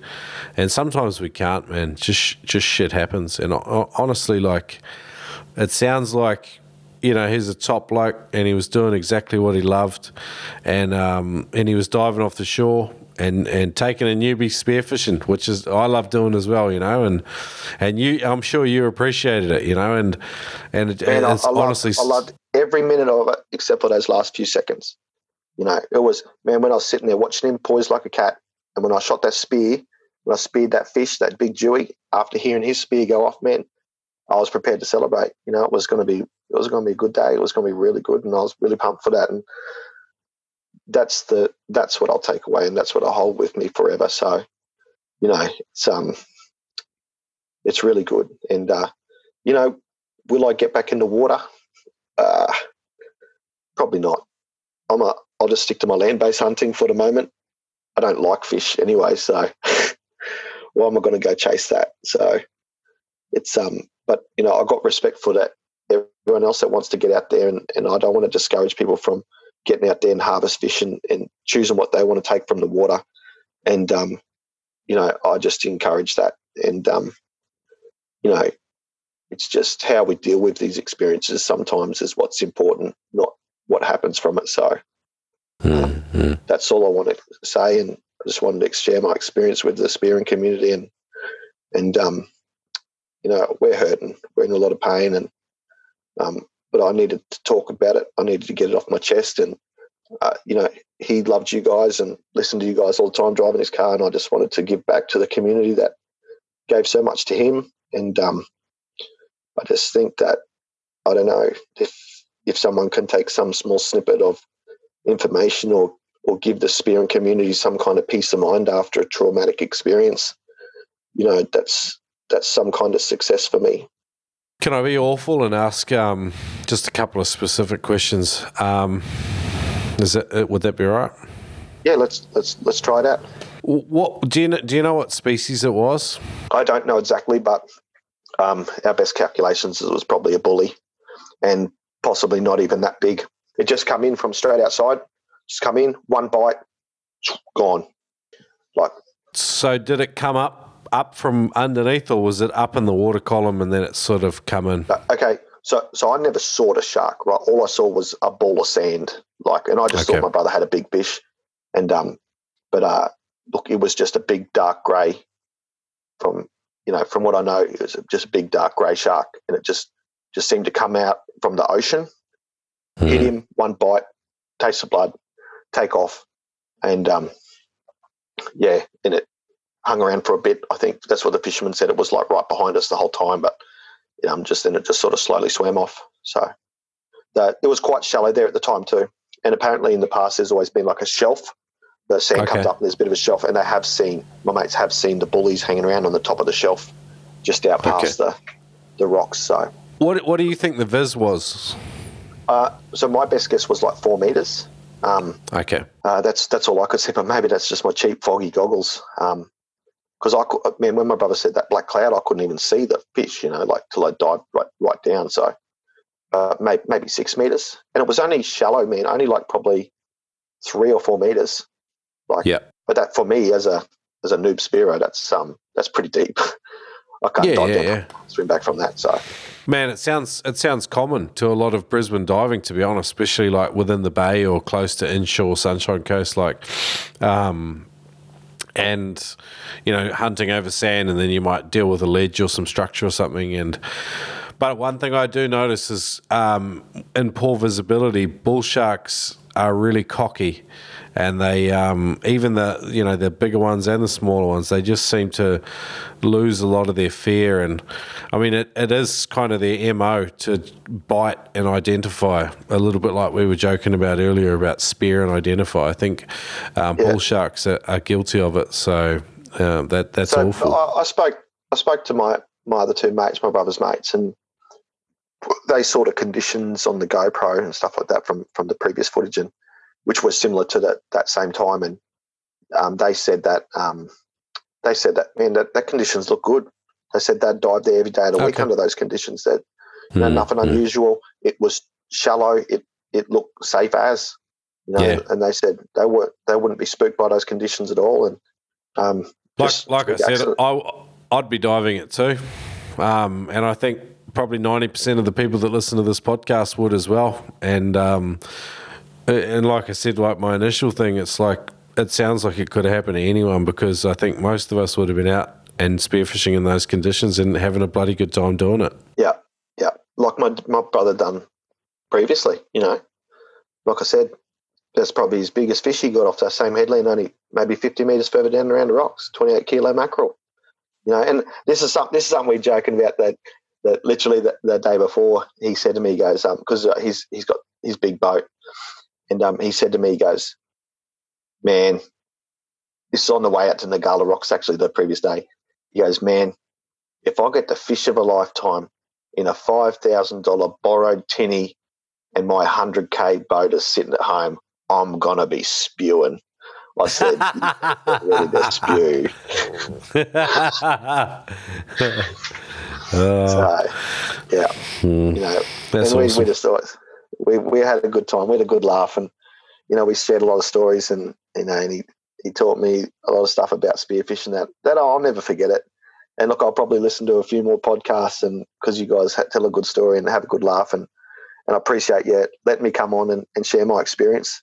And um, I have enjoyed it, and uh, probably wasn't as comical as I would have liked, but um, you know, it's it is what it is, and and I just want to want to want to say thanks for letting me share the story because maybe it's not the sort of thing that people really want to hear, or maybe you know it's a sad sad story, but um, I I just had to to share it. Man, it's a real honour to have you, Rob, and uh, it's awesome to honour uh, Matt's memory and to um, and to really explore sort of what happened, and not for the interests of you know getting mass public attention, but just sharing actually what happened. And it's I'm stoked you would um, you know reach out and we could do this thing. Um, I've I've had a quick look at Matt's Facebook, and there's a ton of messages flowing in from him. He he was a guy that was much loved, and uh, I think um, when someone's gone, you truly start to appreciate what kind of person they were and the legacy they left. And, um, you know, just from the looks of it, you know, and I didn't know Matt well, um, but, you know, and I know, but I know some of his friends and I know just from the brief exchanges in his Facebook, you know, like he, he, he seemed like a top man and, um, and it's awesome to be able to sort of pay tribute to him and chat with you about it. Oh, thanks very much, man. Um, uh, so the, the boys have just set up a, a GoFundMe for my brother. Um, so I'll share those details with you after the show. And look, it's uh, you know, I, I, guess we're okay with everything. But you know, my brother was an aircon mechanic and he worked for himself and he had a, a good business. But with him not being there, obviously, you know, he can't be there supporting his family. And um, you know, if anyone wants to show some kind of appreciation, and you know, people obviously can't be there for us. You know, if they want to chip in a dollar or two, that would be appreciated. But I'm not reaching out my hand and asking for people to help. You know, I'll look after my brother's family as best I can, but I know that the only reason we create it is because people have been asking us to create it, and um, so we've created it. The one thing I would like to do for my brother is I'm going to get a design made up, and I want to get like a, a picture of you know the goggles and his GoPro and a like crazy camouflage hoodie and a and a spear in his hand and and I think if I could sell a few shirts with Matt Tratt written on it, get a couple of Spearos rocking that, the day I walk through the supermarket and see someone wearing that shirt, that will make me really happy. That would be cool. Man, I'd I'll, I'll be one of the first to, to buy one. That'd be awesome to honour Matt in that way. And um, I'm going to link up your GoFundMe. I'm going to link up your t-shirts if you get them going. And uh, noobspearo.com forward slash Matt M A T T, and uh, the GoFundMe there will be there. The shirts will be there, and uh, I'll link up you as well, Rob. And uh, I know you got your own podcast as well, but um, man. Um, really, like I said, it's just a real honour to, to, to just share in, in his story and his spearfishing journey. And I mean, even though, yeah, so it's rough, it's it's special. So thank you. No, thanks very much, man. I appreciate it. And um, if you ever want to catch up with me again and and uh, do a follow up, I'm probably more than happy to do so. And and um, I just wish the spearfishing community all the best. And you guys got my support as well. And um, I just really, I know my brother would be all about that. And that's that's what I want. That's what I love, and um, I wish all the best to his mates, the spearfishing mates. They're the ones they're hurting really hard because I guess the reality is it could have been any one of them could have been in the water with him and either had to go through that or be the person to to experience it. And um, I'm glad it was me. I think that that's uh, that's the best thing to give everyone peace of mind. So, yeah, cool. Uh, well, love and prayers from um, from all of us in the spearfishing community. Uh, if I can be a spokesperson at one point in my life, that would be it. Um, Rob, man, absolute pleasure to have you uh, join the Noob Spearo podcast and, and, share a bit of Matt's story. Um, can can people come and find you or connect with you anywhere, Rob, and just um, offer you any messages as support or anything like that? Yeah, they can find me on Hunt Shoot Off Road on Instagram, Hunt Shoot Off Road on Facebook. Um, I guess everyone knows my, my name, which is Rob Tratt. You can find me on Facebook there as well. And um, probably better off contacting me by either by Instagram or my personal Facebook. And, um, you know, I'll try and answer as many messages as I can, but um, I'm only one man and I don't have anyone doing it for me. So, um, fantastic. Yeah, but I'm available and uh, don't feel I appreciate it. Don't feel any obligation to get back to messages at the moment.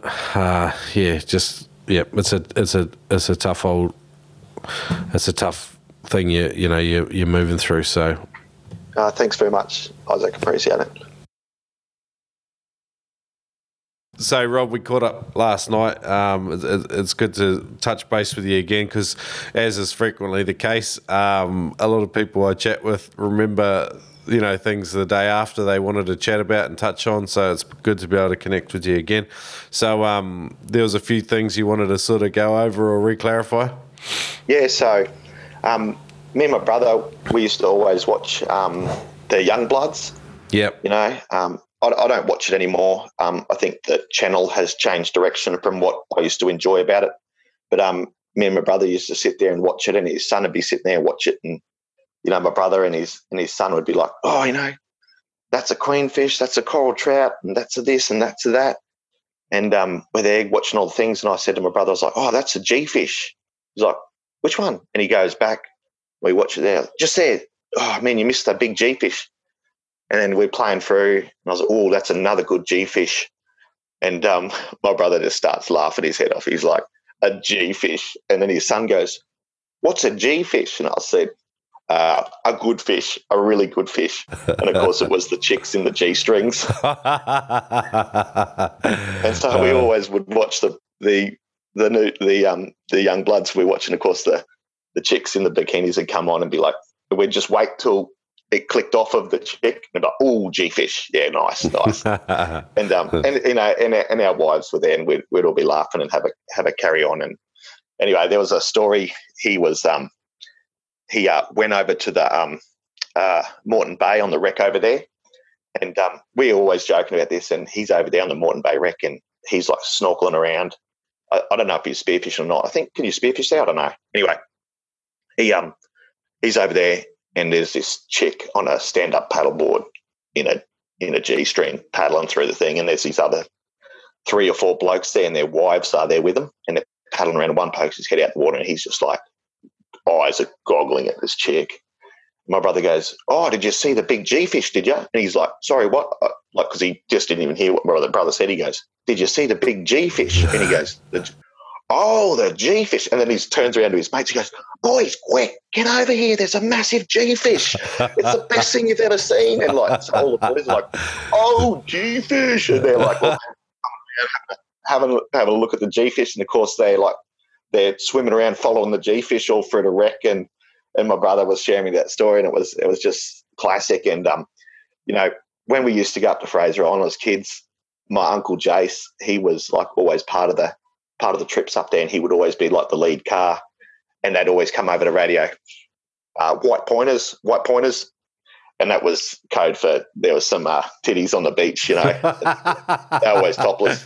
So when we were up there at Fraser on the weekend, and we're driving up, and my brother goes, uh, uh "Not many, lo- not many white pointers out here, but there seems to be some signs of some good G fish." you know, so we're driving around going, you know, uh, G, G fish in the water here. There's a big bit of a school of them, you know, if, if you had more than more than one. And um, anyway, that morning that we rocked up to the to Indian Head, we're we're getting our gear out the Ute, and um, this uh, like hundred series Land Cruiser pulls up with some backpackers in it. These chicks get out, and I look over there, and um, I said to my brother, I said, looked over to him, I said, looks like the G fish are out. It's going to be a good day. and I said to my wife, I said, I said, Tab, did you see the uh, see the G fish over there?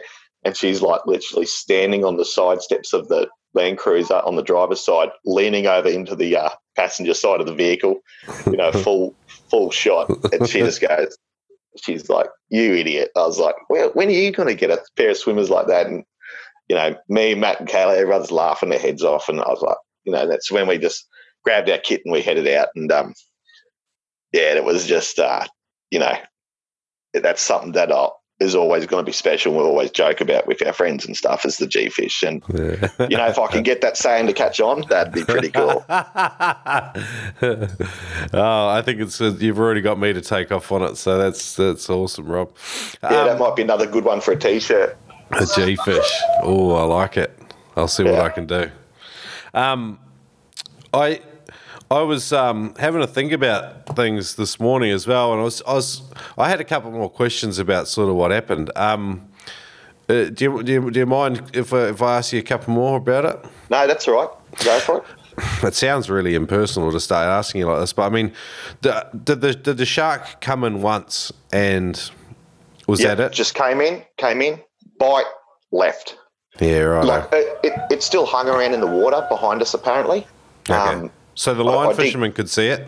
So one of the line fishermen got a little bit of iPhone footage, but I, I seen it. It's it's rubbish. It's you, you can't even see anything really. But um, I tried asking the line fishermen. They they're pretty choked up. They couldn't say much, but they said like they could see it swimming around in in the blood behind us. Yeah, um, I know. I, I don't know how long it's hang around, but the the shark just come in, bit him once, quick on the leg. By the looks, flip like because um, he's in the water with the fish like down in front of him. So the fish is between him and the rocks. Okay. And so he's obviously floating sort of with his back down. And um, it just would appear that the shark come up from behind, hit his leg and rolled him upside down. And, um, you know, once it got the taste, it just took off. Yeah, righto. So he wasn't mauled, you know, he, he wasn't mauled. It was just one one bite. But uh, did it hit his hit the like the big artery? Yeah, it, so that's why I spoke to the um the AMBO after I said um, he told me he said there's two big collateral arteries that run down through your body, down your leg, and that they it got one of those arteries down. I think like I'm not sure where on the leg, but yeah, it's the femoral artery, and um, that's I, th- I, think I might have said to you last night, but um, the AMBO said that when you cut that artery, um, that blood will pump out really fast. It's like the worst thing you can be cut by. And when you're in the water, um, there's no pressure there to, to try and stem that flow of blood. And so when you're in the water, you pump out even faster. And so that's why he didn't have a chance really. So because he pumped out in the water, even if we'd got him on the rocks the first time, he probably didn't have a chance. Mm-hmm. So you know, because when I when I um started to swim him around, um, I don't think there was any more blood in the water. He'd stopped bleeding. You know, he he bled out. Yeah, right. Ah, rugged man. It's just bloody crazy. It's, it's crazy chatting about it today. It was crazy chatting about it last night. Um, yeah, yeah, yeah, yeah. And um, so the, the other thing that I wanted to share was um, so after the event, um, you know, we I think I told you we had some friends that have a house on the island, and they come down. They're devastated, and they come picked us up and took us back to their place, which made things really easy to transition. And they obviously took us back to our campsite in the morning, packed all their gear up with us so we could head off the island. But the one thing I wanted to do was I wanted to go back and see that young Spearo that, that he'd met at the water. Yeah, yeah. I, I just wanted to go and talk to him. So we drove down and I I that I knew where our camp because he told my brother they were the first campsite at the the Marloo campsite, and I just pulled up and those boys were sitting on the beach and having a couple of beers and having a really good time, big smiles on their face. And I got out the car and I just said, "Hey guys, I um I just come over here because I know my brother wanted to speak to you tonight." And I just know he would have wanted to share some wisdom and some experience to help you grow as a Spearo. And um, he'd want you to listen to the Noob Spearo podcast. And um, look, I said to him, I said, look, my brother's two spear guns are still out there in the water. I said, and it was paining me when I was sitting on those rocks and seeing that huge big Adreno float just floating in the water with, you know, 30 meters of brand new float line and a, and a roller gun on the end with a big jewie hanging off the, the end of the, my spear gun. And I said, I just really appreciate it if the first light, if you just go straight out there and collect the spear guns if you can. I said, I don't expect you to go in the water, but if you could just collect those spear guns, I don't want, I want, I said, and you can just have it. I don't care. I want it to go to someone that would appreciate the equipment rather than it just go to waste or, or get collected by some fisherman who doesn't think much of it. And I just said that I know my brother would really appreciate that. It, it goes to some good use. And um, he was like, yeah, yeah. And he had this, it was when I told him I had the, he goes, oh, that, he goes, that big red Adreno float. And his eyes were like a light, like it really obviously meant something to him. And look, he was smiling the whole time. And, and, um, I just was glad he was able to smile because I didn't want it to ruin his experience on the island. I just said to him, I said, look, I'm not trying to you at the water. I still want you to be able to go out there and have fun and, and enjoy yourself. I said, but I would just like to tell you to just to be careful.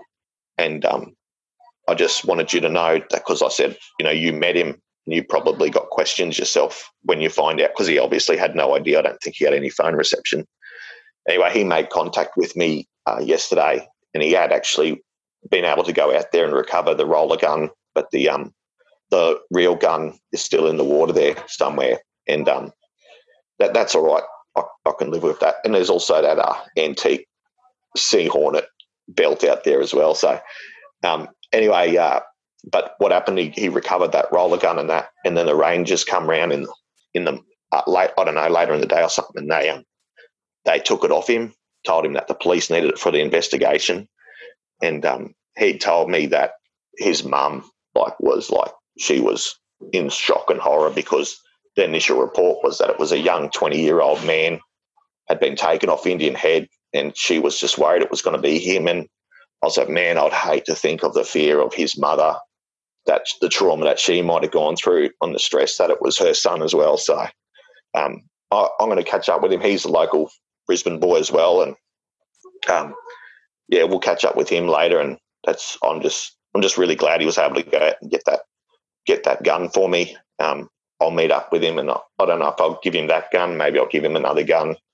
um, but I'll definitely give him something because because it means a lot to me. And just yeah, it was just just good to be able to, I guess, maybe calm the situation. And I'm glad I went and told him to because he would have known nothing about that. So he maybe he went and made contact with his mum just to let him know he's safe. So yeah, I think that was really important. So I was really glad I made that decision to go and see him.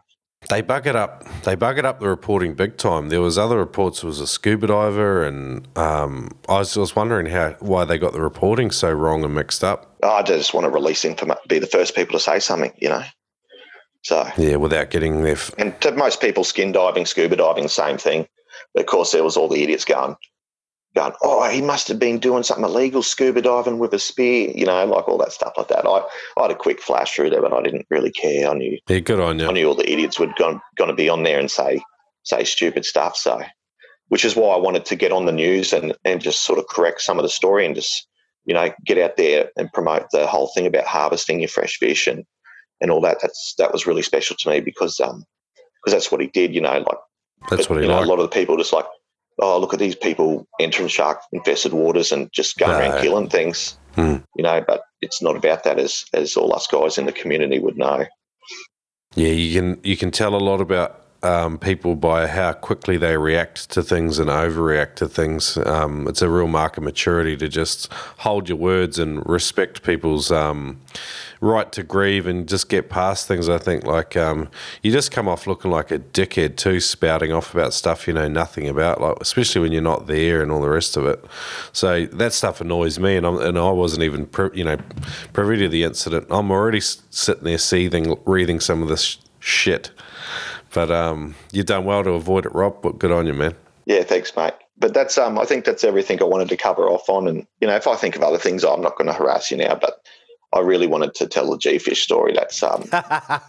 that's a classic. I remember know. that one myself, man. I, I um, yeah. I feel like I stuffed up the uh, my the line fisherman joke because I was a bit emotionally caught up at the time. But you know, that's I just I had a good laugh with the you know all line fishermen are fat and lazy. Yeah, that's, that's especially Spearo, Spearo way. Considering some of your family are, are, line fishermen, it's you giving them a bit of stick at the same time, which is which is everyone enjoy, I'm sure.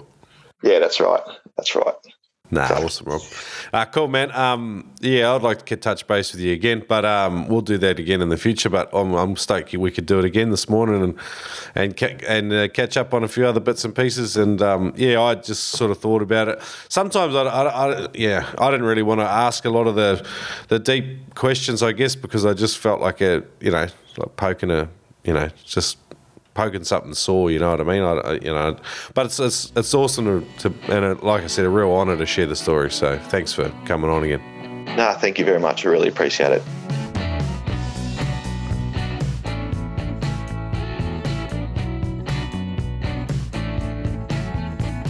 Massive chat today with uh, with Rob Tratt, the the brother of uh, of Matt, obviously who was fatally attacked um, on Fraser Island off the you know the the coast of Queensland, Australia, and it was really cool getting to share that story with you. It was a real honour, to be honest, to be reached out and uh, to and, and and and to have the privilege of, of interviewing him, getting him to share this the full story about about what happened, and um, yeah, you know.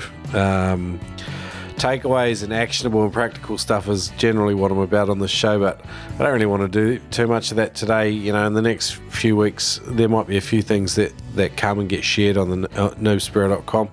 And uh, by all means, tune in, uh, have a look, and, you know, we, we can learn about first aid, we can learn about how to dive with sharks better, but sometimes tragedy happens, shit happens. It's the nature of spearfishing. And Matt lived his life to the fullest, absolutely loved and frothed on spearing, and I'd encourage you to go out and continue to do the same. But the reality is, uh, spearfishing, there's um, there are risks, and Matt paid a massive price, uh, and I wouldn't wish it on anyone.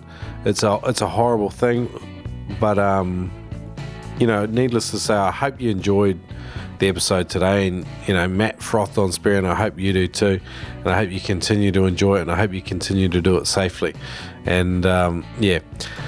Anyway, as usual, guys, I'm your host Isaac, aka Shrek, and uh, it was fantastic to be able to break the story and share it with you today on today's episode. And I just wanted to thank Rob um, for reaching out to me and just being keen on sharing back with the spearfishing community and with you guys, the listeners. And uh, Matt was a listener as well. So awesome to get to share uh, his story, even though it was such a horrific uh, accident and a tragedy for his family and, and the Spearo community. And uh, we've lost a champion, uh, an absolute top bloke. And um, yeah, I haven't got much else to add today to today's episode. Uh, real shock to the system. And. Um, I got in from you know a couple of twelve hour night, uh, twelve hour shifts at work, and finally got to get on the phone with Rob after a couple of days and uh, and break the story with you. So yeah, hey, I'll see you again soon for another episode of the Noob Spearo podcast. Something very different today, but uh, cool getting to share it with you guys. So I'm over and out. Shrek out.